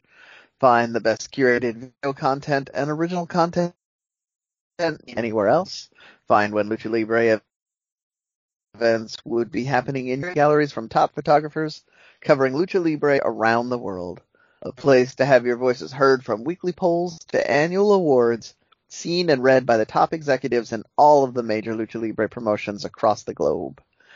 And never, ever, ever gonna get tired of mentioning this. It's, it's free. Best free. price to pay for anything. Free.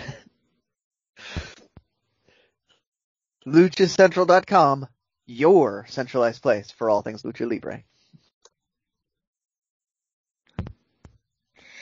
Oh, Brendan, while you're at it, uh, do we have any CMLL news? Just a real quick thing here. So the lineup for Copa Dinastia has been announced. That is for the, their next pay-per-view for May 28th. Uh, we don't know what the pairings on this are, is going a a tournament that's going to take up the majority of the pay per view. Announced are uh, Atlantis, Atlantis Junior, Volador Junior, and Flyer, Ultimo Guerrero and Gran Guerrero, Sanson and Cuatrero, Rey Cometa and, and Espiritu Negro, um, Los Gemelos Diablos, who were very recently announced, so they we haven't talked about them much yet, but they look to be exciting young tag team. Uh, Felino and Felino Jr. and, and Blue Panther Jr. and Black Panther. So uh, kind of your your standard array of the the CMLL tag team division, and they're going to do some tournament matches, so it should be good times. That's again May 28th on uh, on Ticketmaster Mexico. So uh, now is the time to buy it because it's going to be cheap.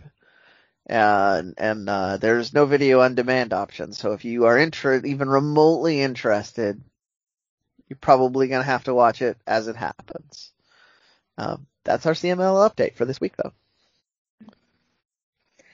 Now, this is usually the part where we uh, talk about something else, or we've usually put WWE more towards the beginning, but we put it more towards the end of the show because, as we've already talked about this week, there was so much that was happening with some other promotions uh, that we just could not wait to get to them. Uh, but we do have your WWE news on SmackDown and Raw with Dusty.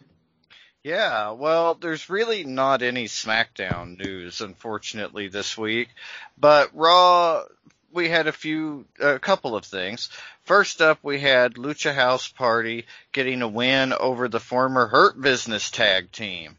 This was largely, however, to show that Cedric and Shelton have fallen as a tag team since losing the Hurt Business, and they used Lucha House Party as the stick to show how separated they are from their championship past not to my liking, but you know, I'll take what I can get. Lucha House Party looked great. Gran Metalik got the pin, which was nice. You know, he should be getting some of those pins. I just wish it had a better story. Hopefully, we'll see more of Lucha House Party rather than them just being the impetus for Shelton to break, or Cedric rather, to break up with Shelton because they, you know, lost to Lucha House Party. Like, uh, not my thing. But next up we had Angel Garza and he and Drew Gulak, this was interesting. He and Drew Gulak were backstage. I've been a big fan of Gulak for years now. This pairing is exciting, but things just got weird. Backstage before the match, Drew accused Angel of not being a real ladies man as he carried around a rose, and Garza threatened to shove the rose up Drew's ass. Then we got the match. Guess what? Yes. Guess what? Garza started out the match by ripping off his pants, so you immediately know this is serious business. Pants are off. The match went fast, ended with Angel hitting a wing clipper on Drew, but then things just took a John Waters turn. Garza took the rose that he had with him, shoved it down Gulak's trunks, and then gave him a running punt kick right up the ass. I didn't mistake that. He kicked the rose right up his ass. It He was did. weird. It was on television, everyone. It was on national television. it was really This is the strange. WWE. Send all of your letters to the. WWE. Man, Yeah. Peacock's gonna have some time having to edit that out. Hulu already did. It wasn't on the Hulu version of Raw. So Yeah, I completely missed it. I, I, it's not on the YouTube version either. Yeah, it was it was weird. And the other big WWE news this week, Daniel Bryan's contract has ended. Multiple sources have stated that Daniel Bryan's contract with WWE quietly ended last week following his career versus title match with Roman Reigns. And he's mentioned before that he really, really wants to wrestle in Mexico. And he has said that he might only be willing to sign a new contract with WWE if they would give him some freedom to wrestle other places. So this might be the time we get the chance to see him in Mexico. Those of us that watched the Cruiserweight Classic, he talked a lot about Blue Panther and how that was his dream match. And, Mhm. and so I would love to see him. And if Federacion's really got a lot of money, they could put together a trios team now of Daniel Bryan, CM Punk, and Samoa Joe. Get an old school Ring of oh, Honor Oh my trio. god. No, no. Oh come on! That like- is not I mean, like the probably I- not. I mean, but it but I like what you're. But I like your thinking. Just you shoot for the stars. Shoot. Or You you, shoot for the moon. It, stars, yeah, shots you don't it's take. shots you don't take. Yes. I, I, I think a better use of Daniel Bryan would be to put him on that Matt Taven team at the, uh, That at the pay per view they're doing. But, uh, Talk about That's kind- of draw eyes too. Like, right? draw a lot of eyes and a lot of dollars to the product. Like people would be so excited to see Daniel Bryan in Mexico. Yeah. But there are so many dream matchups you can think of when you talk about Daniel Bryan being in Mexico. I know Daniel Bryan says his dream matchup is Blue Panther, which is great because he is a master of the, the mat wrestling. Mhm. But, um, you've got, I mean, so many, so many of the, the legends guys. You could, you could put him in there with Solar and have a show. You could put, Yeah. I mean, Negro Navarro's still wrestling. Yes. I Yes. mean, you know, That would be incredible. That's the match I Oh. want. Uh, yeah, but yeah, there's so much promise, and like even if he does sign, like I say, he's said that he's not really willing to sign again unless he can wrestle other places. He wants to have that unique contract. So hopefully somebody like Daniel Bryan, you know, he's got about enough star power to do it, and he's one of the few that could, and he's he's a top level guy, but he's not one of the top guys right now, and so like it'd be perfect. I mean, it's not like Seth Rollins, you know, he's never going to get to go wrestle in Mexico, but maybe Daniel Bryan will get the chance. It's I it's want all point happening. out. Yeah. I do want to point out that one of the other things he talked about is that he is he is hurt. Mhm. He's had a long career with a number of injuries, and he says that it actually hurts him when his daughter sits on his shoulders. So, so he wants to slow down. Period. Uh, so he will. The, the reason he wants to do these special matches is because he wants to cross things off of his Yeah. checklist before he hangs up the boots. Yeah, especially And since, I support him in that notion. yeah, especially since this was, you know, this second run wasn't supposed to happen. And Right. so I'm sure there's a lot of this reflection of, you know, having this second opportunity and, you know, knowing that he, he won't be doing this much longer, but also knowing there was a time where he didn't think he'd ever do it again. So Yeah. I feel like there's a lot more conviction of wanting to get these matches or wanting to go and wrestle these places more. Um, and always knowing that if he wanted to come back to do a final match at the WWE, he could do that. He could really do that. Yeah. Um, he, you know, especially because even, if- you know, it's not like he's going off to, you know, AEW. I think if, for him in particular, there are certain people and places he just wants to go and wrestle. Um, Absolutely. and so I feel like he, if if he ever were to circle back to the WWE, he would, and they would bring him back with open arms, and you know they would be able to make something work. I, I agree, yeah, and he's one of the few people that I feel like has the ability to do that, that could leave, do these things he wants to do, come back to WWE and say, I'd like to finish it up here, and they would Mhm. be so excited to have Yeah. him. And allegedly Yeah. he's Vince's favorite wrestler, so, you know, it would be interesting to see, you know, how that works for their dynamic going Yeah. forward. A lot of interesting things happening around Daniel Bryan right now, so he's definitely somebody to keep an eye on. Yeah. I look forward to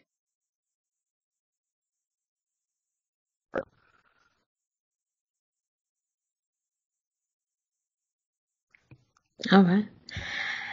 Up next, Brendan, you have uh, some brief Ring of Honor news. Really, this week in Ring of Honor in particular. Um, yeah, so uh, we had another fun episode of Ring of Honor Wrestling this week uh, for Lucha fans. We had the inevitable. We alluded to this earlier. We had Bandito and Flamita going at it.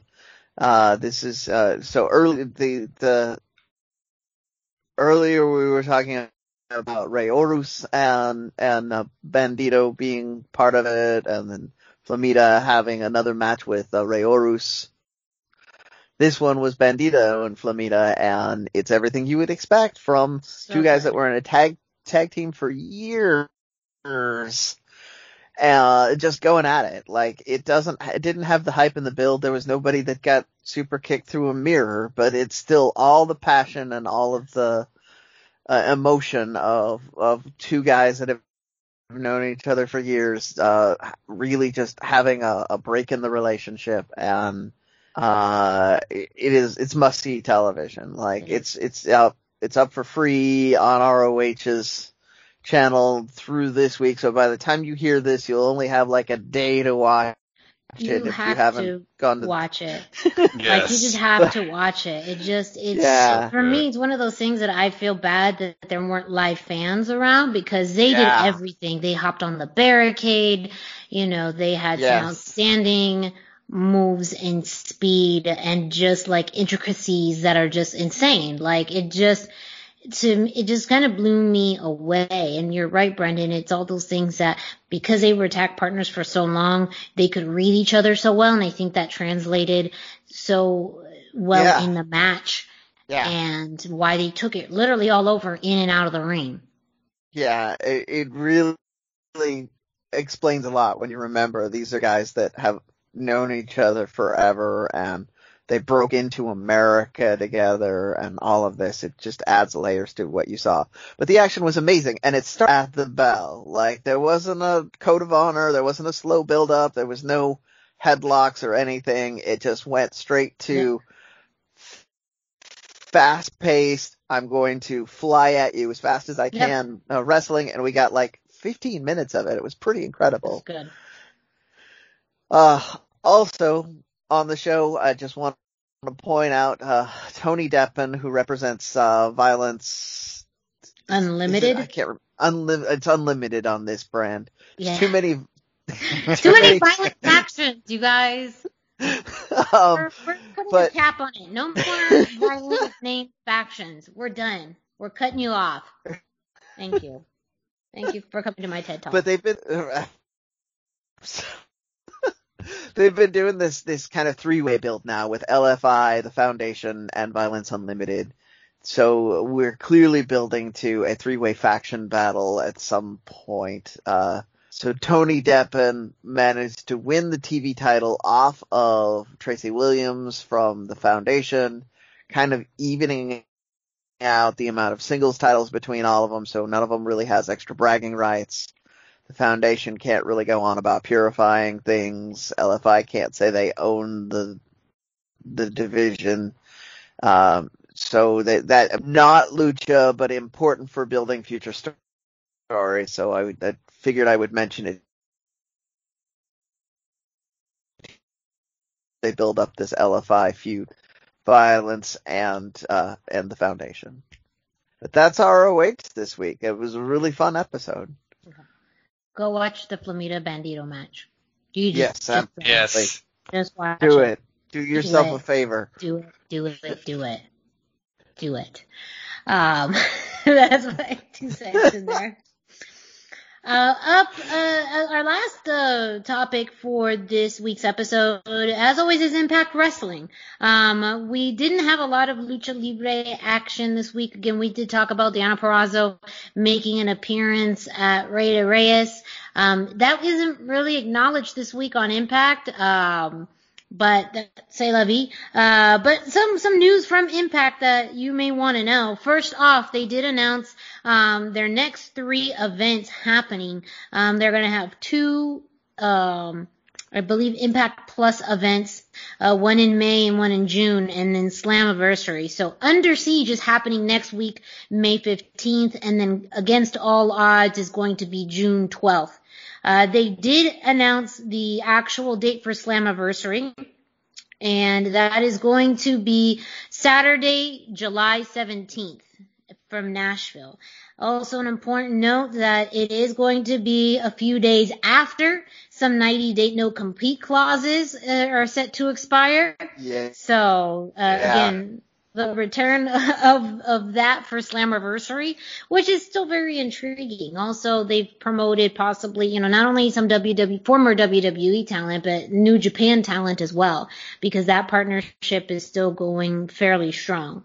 Um, so, uh, that does leave a lot of, of questions as to who we're going to see at Slammiversary. I think it's going to, you know, draw some eyes to their product. So, um, very, very interested in seeing what happens, but they have released the schedule, uh, for their next three events.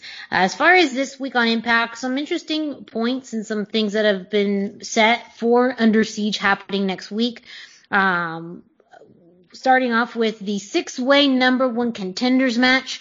Um, the six competitors have been announced and established, and these are all through a series of uh, preliminary uh, matches that, that they went through in order to qualify, qualifying matches.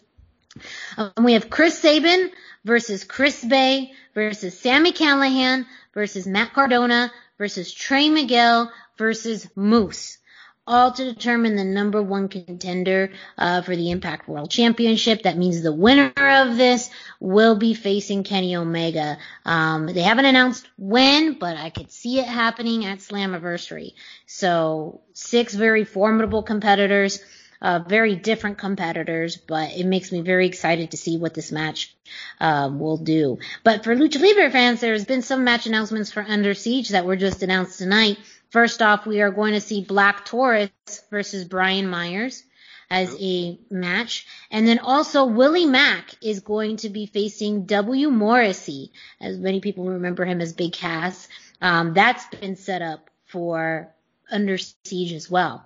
Um, that's a match to watch. I was watching Impact um, on Twitch, and they showed some clips of Willie Mack when he faced the North at Hard to Kill last January, and it was just one of those things like Willie Mack just does tremendous work in the ring and he can always surprise you. And uh you know it was one of my favorite matches from hard to kill. So i think that this is going to be a great match for w morrissey as far as you know um i think he's going to have a really good partner in this and this could really help people remember kind of his wrestling ability um, and Willie Mack, this will be a challenge for him. Um, I hope to see him in a, in a long-term program again. Right now, he's not really competing for any title, so um, he's kind of in not limbo, but he's still, you know, not in a stable program either. So um, I hope this is not one and done. I actually hope to see them wrestle more because I think Willie Mack, when he does wrestle, brings out the best of whoever's on the other side of him. So I think that that's very possible in this match. Um, but that's it for this week's Impact Wrestling news. And that actually leads us to the end of this week's episode. Thank you so much for listening to uh, this week's episode of the Lucha Central Weekly Podcast. Don't forget to go to luchacentral.com, your centralized place for all things Lucha Libre, and go ahead and follow Lucha Central on social media at Lucha Central on Facebook and Instagram, and at luchacentral.com on Twitter. You gotta check out the YouTube page. Lots of amazing matches and content, interviews, and just content and videos you can't find anywhere else on the Lucha Central YouTube page.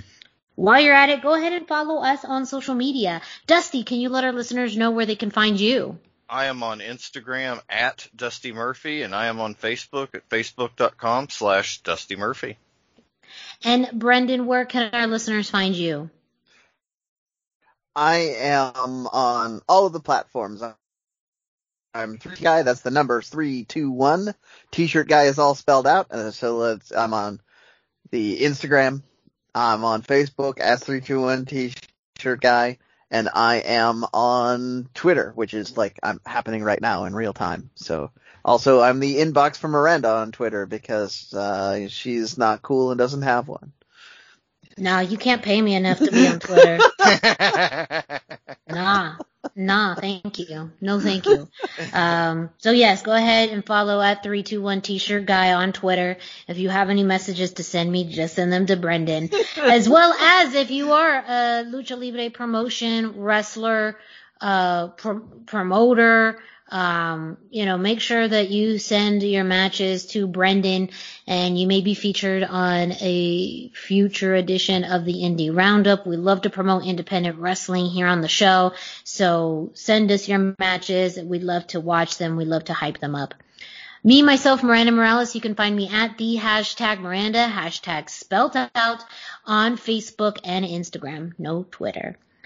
And make sure again, make sure you stay tuned to luchacentral.com. Make sure you follow us on social media. There's lots of great tidbits that we are always sharing, um, pieces of news that we find and identify, especially Brendan and Dusty. They get the scoop on things and I just read it, uh, which again, you guys can all do if you follow us on social media. Um, make sure you do that. I will share information on independent wrestling shows that I'm either a part of or know of. So we all bring something to the table.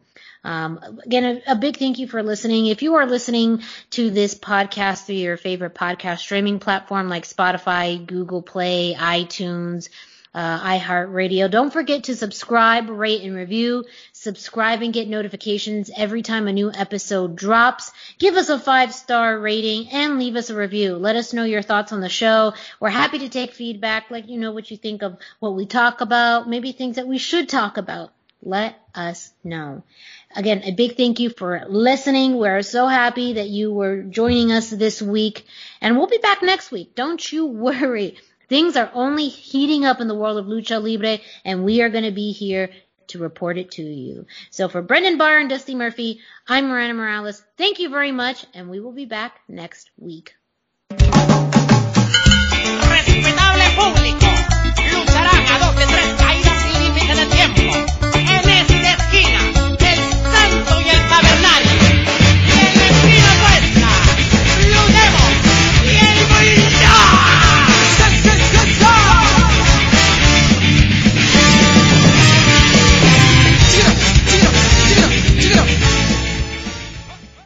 Get ahead of the postage rate increases this year with Stamps.com. It's like your own personal post office. Sign up with promo code PROGRAM for a four week trial, plus free postage and a free digital scale. No long term commitments or contracts. That's Stamps.com code PROGRAM.